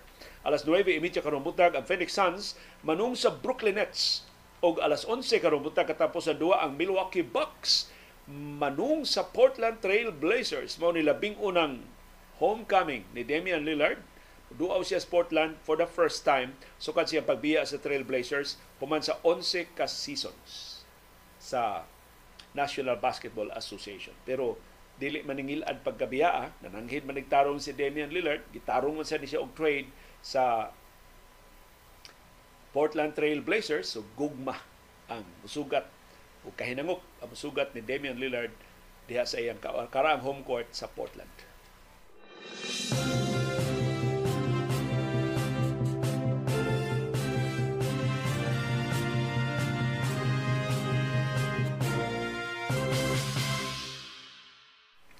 ug niya ang mga top jersey sellers sa National Basketball Association. Magpakita ni sa ilang popularidad Unsa sila kapopular ngadto sa mga fans kay daghan kay mo palit sa ilang mga jersey. Ang labing daghan mo sila labing daghan og jersey nga nahalin sa mga official stores sa National Basketball Association. Doon na naman tayo NBA store din sa Subo. Daghan kay mamalit bisan din Subo sa ilang mga jersey. Gawa sa mga jersey nga smuggled, mga jersey nga dili official, pero ang giihap sa NBA ang ilang mga official jerseys nga nangahalin. Ang labing dagaghalin sa mga jersey mao si Stephen Curry. Number two, si Stephen Curry sa Golden State Warriors. So bisan si Curry ni bahar ng iyang duwa, wa na in town siya maapil sa All-Star game, di na siya starter, pero siya labing popular sa jersey sales sa tibok NBA. Number two, si Jason Tatum sa Boston Celtics. Number three, si LeBron James sa Los Angeles Lakers. Number 4 si Victor Wimbanyama sa Los An sa San Antonio Spurs. Kung first timing, doon ay rookie. Langyaw pa yun. Top 4 sa halin sa jersey sa National Basketball Association. Number 5 si Yanis Antetokounmpo sa Milwaukee Bucks. Number 6 si Luka Doncic sa Dallas Mavericks. So nagsunod ang tuto ka langyaw. Number 4 taga Francia Number 5, taga Greece. Number 6, si Luka murag taga Slovenia. Dili mga Amerikano. Number 7, Amerikano na si Devin Booker sa Phoenix Suns. Number 8 na lang si Kevin Durant, ang iyang teammate sa Phoenix Suns. Number 9 si Tyrese Maxey sa Philadelphia 76ers. Ug number 10 si Damian Lillard sa Milwaukee Bucks. Wa ma-appeal si Nikola Jokic. Wa ma-appeal si Joel Embiid mga legitimate nga mga super si Clay Thompson wa na mapil sa top 10 top 10 kini sa mga of course naghihapon na malit sila mga jersey pero dili sila top 10 sa mga teams kay kining halin sa mga jerseys na i-share ini ang NBA na i-share ini ang mga teams na giduaan ini mao mga players. So in terms of sales sa mga team jerseys So, gi- giipon ni tanan ang mga magdudua na kalalimang magdudua unsa nga team sila. So, credit nga to sa ilang mga team. Ang labing daghagalin nga mga jerseys ang mga magdudua sa Los Angeles Lakers. So gawas ni LeBron daghan kay mamalit sa jersey ni Anthony Davis, ni Austin Reeves, ni D'Angelo Russell ug ubang mga magdudua sa Lakers. So ang Lakers may number one nga team in terms of jersey sales. Number two ang Boston Celtics Number 3, Golden State Warriors. Number 4, Milwaukee Bucks. Number 5, Philadelphia 76ers. Number 6, Chicago Bulls. Number 7, Phoenix Suns. Number 8, New York Knicks. Kinidako kaning kawadon sa New York Knicks ha. Kaya ang New York Knicks mo kinadak ang merkado. New York ba ya? Sila kinadak ang merkado sa National Basketball Association. Pero napil din na sila. Karon ang in terms of value sa valuation sa mga teams, I think ang number one mao ang Golden State Warriors. Tungkol sa sunod-sunod lang nga mga kampyonato. I don't know karon nga bahar ang duwa sa Warriors kung magpabilin ba ang ilang taas nga valuation. Pero ang New York Knicks, siya biggest market number 8 na siya sa jersey sales. Number 9, pero ang New York, posible mo balik niya, usulbong, tungkol sa maing duwa ni Jalen Bronson. Wala binang makabalik na to seryoso ramang injury kay na gisi yung abaga ni Julius Randle. Number 9, ang San Antonio Spurs. Tungod ni Victor Wembanyama. Kini Spurs, iwit man kayo ni. Bisan sa panahon nilang Team Duncan, gamay rin halin ang jersey sa San Antonio Spurs. Dias Team Duncan, dias Tony Parker, dias Manu Ginobili. Daghan kay itong mga superstars ang San Antonio Spurs pero karon pa ni ang Spurs nasud sa top 10 tungod ni Victor Wimbanyama. Daghan jud kayong interested, daghan kayong excited ining French teenager. Ug ang number 10 mao ang Dallas Mavericks.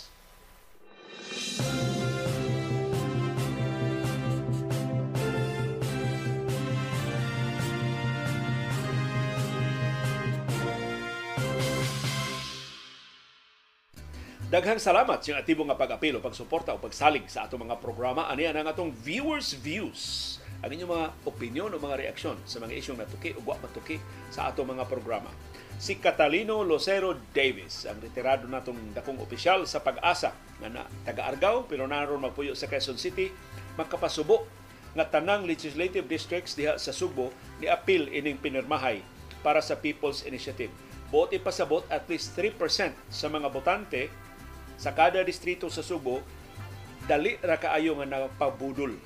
Na ni perma dayon or ni uyon dayon bugti sa pila man 100 pesos or 500 pesos. Or saad lang nga mo perma dunay ayuda nga madawat. Si Julian Lim niingon kung dili madayon ang plebisito babawi pa ba ang pundo nga nahatag na sa mga kongresista? At least katong wa pa nahatag sa mga niperma sa politika Mr. Lim why bawi basta nahatag ng kwarta pildi na ng kwarta. Na nahatag na sa na pildi o nadaog. Wala na di na na mabalik why uli ay? Sa kwartas politika. Si Venus Ocampo niingon buaya versus buaya. Kining away karon sa mga Marcos ug Romualdez sa usa ka bahin o sa mga Duterte sa pikas ka bahin. Si Beckham Cachero to sa Canada niingon what if through choppers ang pag-resupply sa Ayungin Shoal. Naaman siguro tay mga Black Hawks nga capable nga mokarga o mga supplies nga needed sa mga naka-station dapit sa Ayungin Shoal. Ang gigamit uh, Beckham aeroplano since 2014 aeroplano mo gigamit sa armadong kusog sa Pilipinas. Unya nakakita kog video giunsa nila ang mga kargamento ng aeroplano di man na makahunong. Uh, ihagbong lang sa mga aeroplano ang mga hinabang ang mga supply in nga pagkaon, tambal ug tubig mainom, pero giputos og maayo kay ato man matugpas dagat. So ang mga sakop na sa Philippine Marines o sa Philippine Navy mo manglangoy kuhaon nila tong mga so, ihagbong lang duol sa Ayungin Show. Pareha ni mo ni sugyot sa si kanhi senador Antonio Trillanes nga gamitan og chopper. But I think ang distansya layo ra kaayo gikan sa mainland sa Palawan ang Ayungin Shoal para sa chopper. So maglisod sila balik gawas kundo na sa refueling station mo refuel sila dito sa pag-asa so karon aeroplano mo ilang gigamit sa since 2014 aeroplano mo gigamit hang up hangtod katong ilang resupply mission last month aeroplano mo gigamit sa armadong kusog pag airdrop sa mga hinabang sa mga supplies diha sa atong kasundalohan in town sa West Philippine Sea. Si Bex Tagalog niingon if mo anha ko sa Luim area anha ko mo park diha sa parking area bisag naay notice mo free baya sila sa senior citizen with my OSCA ID. So bisan kuno katuning diha tay viewer nga niingon nga dunay sign na no exemption, bayad tanan, ipakita ko ng OSCA ID, exempted ang mga senior citizens for the first three hours. Si D. Buster, naminaw sa ito panahon dayong kilom-kilom, kagahapon sa Hugas sa Plato, siya natandog ko sa imong mensahe sa uwahing bahin sa imong Hugas sa Plato. Ang kadaghanan nato, mga trabahante, na nagsalig lang sa madawat nga sweldo aron duna kitay mabutang nga pagkaon sa lamesa, nagkugi sayo mo mata, agwantahon ang traffic ug kainit mag overtime pa. Subo lang nga palandungon nga gipahimuslan lang sa atong mga ang atong kahago sa mga dagkong negosyante o kompanya. Bisan nituman pa sila sa minimum wage law pero nahibaw ta nga kuwang ra gihapon kini. Mga negosyante rapod ang nidiktar sa mga naa sa gobyerno nga mo limit sa minimum wage nga madawat sa mga trabahante. Hinaot, mga negosyante makarealize mo na labor is priceless. Labor is a divine gift So kung inyong baratilyuhon ang inyong mga mamumuo, murag inyong gibaratilyo ang Ginoo. Si Luke niingon, no matter unsa ka ubos o ka simple ang trabaho kung maayo nato pagkabuhat do natay pride sa atong accomplishment. Mao na akong ipahimangno sa mga helpers o sa akong mga pag-umangkon nga ayuhon gyud ang trabaho bisan unsa ka gamay. In a way, makapasigarbo ta sa resulta. Si Catalino Lucero Davis niingon diris amo automatic gyud nga ako ang muhugas sa plato kay si Mrs. man ang tigluto. Mo na pareha tag kahimtang Mr. Uh, administrator, deputy administrator ni siya sa pag-asa karon tig hugas plato yes Quezon City. Si Mildred Campaner niingon karon og na special nga okasyon ideal gyud ang paper plates aron wa nay hugason si Julieta Umpad niingon unahon akong hugas ang mga baso etc. una ang mga mantikaon kas kog dishwashing kay di ko gusto na apay baho o mantika kay ang ulmigas mo malipay. Si Beb Alquisola ningon ang frying pan nga Messi akong butangan og gamay nga tubig. Let it boil aron ang dukot matangtang. Mao na iya paagi sa paghugas. Usa na to ka viewer niingon diri sa Germany na siya ko unsa kausikan sila kung mogamit sa ilang dishwashing liquid. Siguro barato ra kaayo para nila ang dishwashing liquid kay dagko man silang sweldo. Ibutang nila sa kitchen sink ang mga hugasan, paapawan nilang tubig ug hapit tag sa katasa ang isagol nga dishwashing liquid sa tubig. Dili spongha o foam ang ilang gamiton kundi brush nga taas ug handle mo ilang ikuskus sa plato ug uban nga mga hugason. Human og waswas og drain sa tubig dili nila huwaton nga muuga. Trapuhan nila og panapton while basa pa unya i-rearrange ni i-arrange nila sa cabinet or sa platera. Kung pasagdan ra kuno nga muuga ang mga gamit human sa paghugas, labi na ang mga clear nga baso o plato na kuno ni mo kuno ni rason sa scaling kanang magputi-puti madugay og dili matangtang. Si Bibing Iglo kadaghan natong nakatunan sa atong hugas plato. Daghang salamat sa inyong tampo. Si Bibing Iglo na ingon sus kanang hugas sa plato gubot kay na diri sa among bahay. Kay akong igsuon og mga igagaw di ganahan manghugas sa ilang kinanan si Imelda Fernandez Olaer na ingon akong anak nga laki iyag yung ilain ang mantikaon humulan niya og dishwashing liquid pataw-tauran niya una hugasan. Ug kung sibuhon jud kaayo bubuag init tubig. Dali ra mawa ang sibo. Di na kaayo kas sa dishwashing liquid bitaw di sad ta mauwaw. Naapod tay nahimo nga natampo pod sa atong buluhaton isip alagad na lang nila nga wa na ko'y trabaho nag-atiman na lang ko sa pamilya. Si Maria Teresa Agbo ingon unahon nako andi mantikaon hugasan unahon sabon. Ah, sabunan ako ang baso estilo nako. Sa di pa nako hugasan ang matikaon hugasan ako humulan og init nga tubig. Mao mawa dayon ang dangog sa mantika.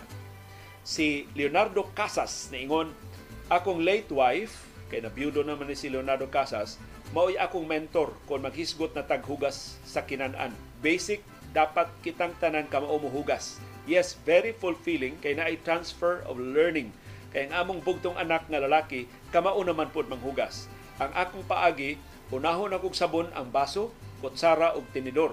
Unya dayon ang plato. Dayon waswasan og tubig sa laboratory, unya ipato usa i-arrange sa butanganan. Unya usa na usan usa nako sabunan ang kaha ug kaldero pero lahi na sponge, lahi na foam akong gamiton kay mas oily man siya. So buwag ko niya, dili kadtong na siya buwag na panghugas para sa matikaon laing viewer nato ningon mapasalmaton ko sa Ginoo every time na ako'y mahimong trabaho sa bahay sama sa paglaba, paglimpyo sa banyo, pagluto, gihatagan ko kusog ug kabaskog sa lawas, anugnan ko sa adlaw nga wa ko'y mahimong nga trabaho. Lain natong viewer ningon tuguti ko muasoy sa akong istorya kabahin sa hugas sa plato. Kadtong nag OFW nag OFW ko kada weekend magtapok-tapok kaming mga Pinoy aron pawa sa among kamingaw sa among mga pamilya nangutana nako ang usa namo ka, kauban nganong kuno nga ganahan man ko manghugas og plato. Ako siyang giingnan nga ang luwag, kutsara og plato maoy nakapabuhi namo. Dunay karinderya akong mama o kaming magsuon bisan elementary pa tabang gid mi sa among karinderya. Hugas sa plato ang akong kasagarang trabaho. Hangtod nga nag high school o college nako padayon ang karinderya sa akong mama. Nahunong na lang kay tiguwang na siya o kami mga anak mga professionals na tungod sa among kalendarya nahuman kami sa among pagtuon kada hugas nako og plato ako ning offering og pasalamat sa Ginoo sa grasya sa kinabuhi. Kanino si Beckham Cachero na ingon sa pagka dishwasher ang akong first job diri sa Canada. The dish pit is what dishwashers call hell's pit. Pait kay ng trabaho ah. Labi na ko na ay cook or chef kapatuyang lang og gamit sa mga pans or bisag unsa nga kitchen equipment and utensils. Init kaayo ang sud sa dish. Ang inigawas namo during winter bugnaw sab kaayo I was doing that for my first year kanang oily nga pans amo ra na trapuhan og paper towel then i-dip na mo hot water for a few minutes before iagi sa conveyors ug kanang lagom nga luyo sa frying pan scrub na nag-steel scrub or Sosa scrub mura nagbag-o inig kahuman. Daghan daghan tang nakatunan sa atong mga uh, viewers. Si Leonardo Casas, doon ay laing tampo sa lain natong panahon dahil kilong-kilong mahitungod pa din sa bitin. Doon ako tro, trauma sa sawa. Kay gamay pa ko dihang nitan-aw mi kalingawan sa among lugar, kuyog sa among mama, galakaw rami, unya among suga, so ra. So samtang galakaw mi, dihay dakong sawa, manitadlas among agianan, dako ug taas kaayo. Kay ingon paa ka dako, pero kalma rami ni hunong ug among gipasagdan nga molabay. Unya, lain po na akong experience. Sa high school pa mi, dito mi puyo sa among maguwang, diha po diha po sawa nahagbong tungod sa sala nga among higdaanan. Haskang kuyawa jud nako. Siguro gikan punuan sa kahoy nga tugas sa gawa sa among panimay. Doon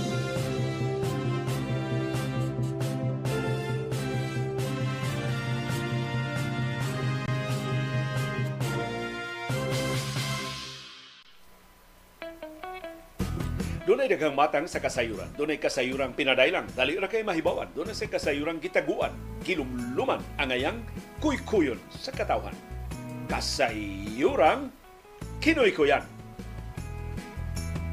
Wa ko katuo sa akong napaminawan kagabi diskurso sa mga sakop sa pamilyang Duterte sa ilang rally batok sa charter chains dito sa Davao City apil ng ilang pagpamalikas o pagparesign sa incumbent nga presidente.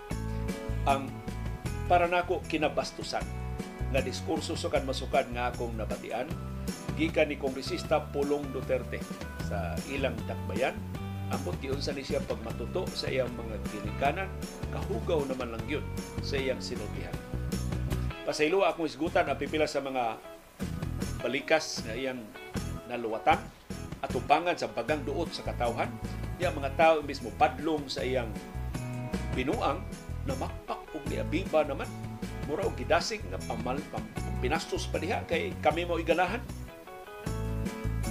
Diyang gipasangila ning babae nga kongresista na gusto ko numudagan pagkamayor sa syudad nila. Iya pasabot kini sa attorney Mix Nograles na usa ka party list nga kongresista na di ko no kapaabot og eleksyon gusto mo puli na sa Davao City Hall karon karon dayon. Nagdali gid ko ni siya iyang gitawag ning bayhana nga bigaon. Taro taro iyang git iyang git kay atol ko sa kampanya bigaon. Abot wa niya hisguti kung say kung say detalye pero ila ra ni parinte. Igagaw ra ni mga Nograles sa mga Duterte. So ila na kahugaw ng ilang sinultihan sa pamilya. Ambot uh, sa sinultihan sa amahan o sa sinultihan sa mga anak niya o sa linihukan nila mura og mao gid ilang kultura. Ang pagpinastos mo ilang moto ani pamilyaha. Unya si House Speaker Martin Romualdez gibalikasab niya. Kay labihan ko nung kurakuta, labihan ko nung makakontrolar sa mga kongresista, in fact nagplano ko nung pagpalagpot niya. Ang pasangil ni ang pagtuo ni Pulong Duterte nga iyang giluwatan atong siya diskurso atubangan sa pagangduot sa katawhan nga siya kuno isunod pagpalagpot sa katungdanan. Isunod kuno siya ni Arnie Tevez sa Negros Oriental atong silingan nga lalawigan ang wa isulti ni Pulong Duterte nga si Arne Teves iyang parinti. Pero gigagaw ni siyang asawa, kini ikaduhan niyang asawa. So, sakop ra sila, pariha ra sila pamilya. No niya, para niya, ang gidangatan ni Teves dinis atua mo say dangatan unya niya. Kung gukdon siya ining babae nga kongresista. Ay balikas pag-ayo sa diskurso niya. Pero si Romualdez mismo iyang ginganlan og dili maayo nga nga ato lang lito ko kausa di na nato balikan palihog kalimti lang dahil ninyo nga ato ni naluwat lalutan sa kahanginan ako lang ning isulti aron makahibaw mo sa kahugawan kining pamilyang Duterte sa ilang sinultihan si Martin Romualdez gitawag kuno siyang igsuon nga si Sara nga tambaloslos sa social media pero ingon si Pulong Duterte ang ilan jud kunong tawag ni Romualdez sud sa ilang panang istorya sa ilang pamilya tambok los-los ni tawhana. Kagrabe na lang yung paggrabe na yung sinultihan ining pamilya. So maka palandong ka unsa ka nino kung nag-abot ni sila. Kung mag mag-istoryahan na ning tibuok pamilya. Pila ka kabalika sa kada linya. pila ka ka bugal-bugal ang luwatan sa kada istorya nila. Ug mauning pamilyaha ang gusto mo padayon pagpangu ining nasura. Kay si Pulong Duterte na sipyat og sulti sa diskurso niya na posible modagan siya sa Senado kung paaboton pa. Susukuhay siyang pangangkon nga moritero nas politika, pero ganahan mag-senador kining pamilyaha.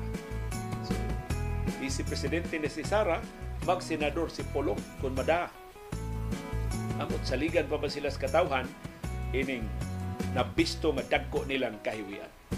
So, dili lang ang aktual nila nga binuhatan o posibleng mauni ang gigikanan, ang ilang kangilad o sinutihan, ang ilang kabastos o panglantaw sa atong nasod o sa atong katawhan. Daghang salamat sa aktibo nga pag-apil o pagsuporta o pagsalig sa atong mga programa ug daghang salamat sa padayon nga pakigbisog pagtugad sa mga implikasyon sa labing mahinungdanon nga mga panghitabo sa atong palibot. Aron kitang tanan makaangkon sa kahigayunan pag umol sa labing gawas nun, labing makiangayon ug labing ligon nga baruganan. Mao kadto ang among baruganan. Unsay imong baruganan? Daghang salamat sa imong pakiguban.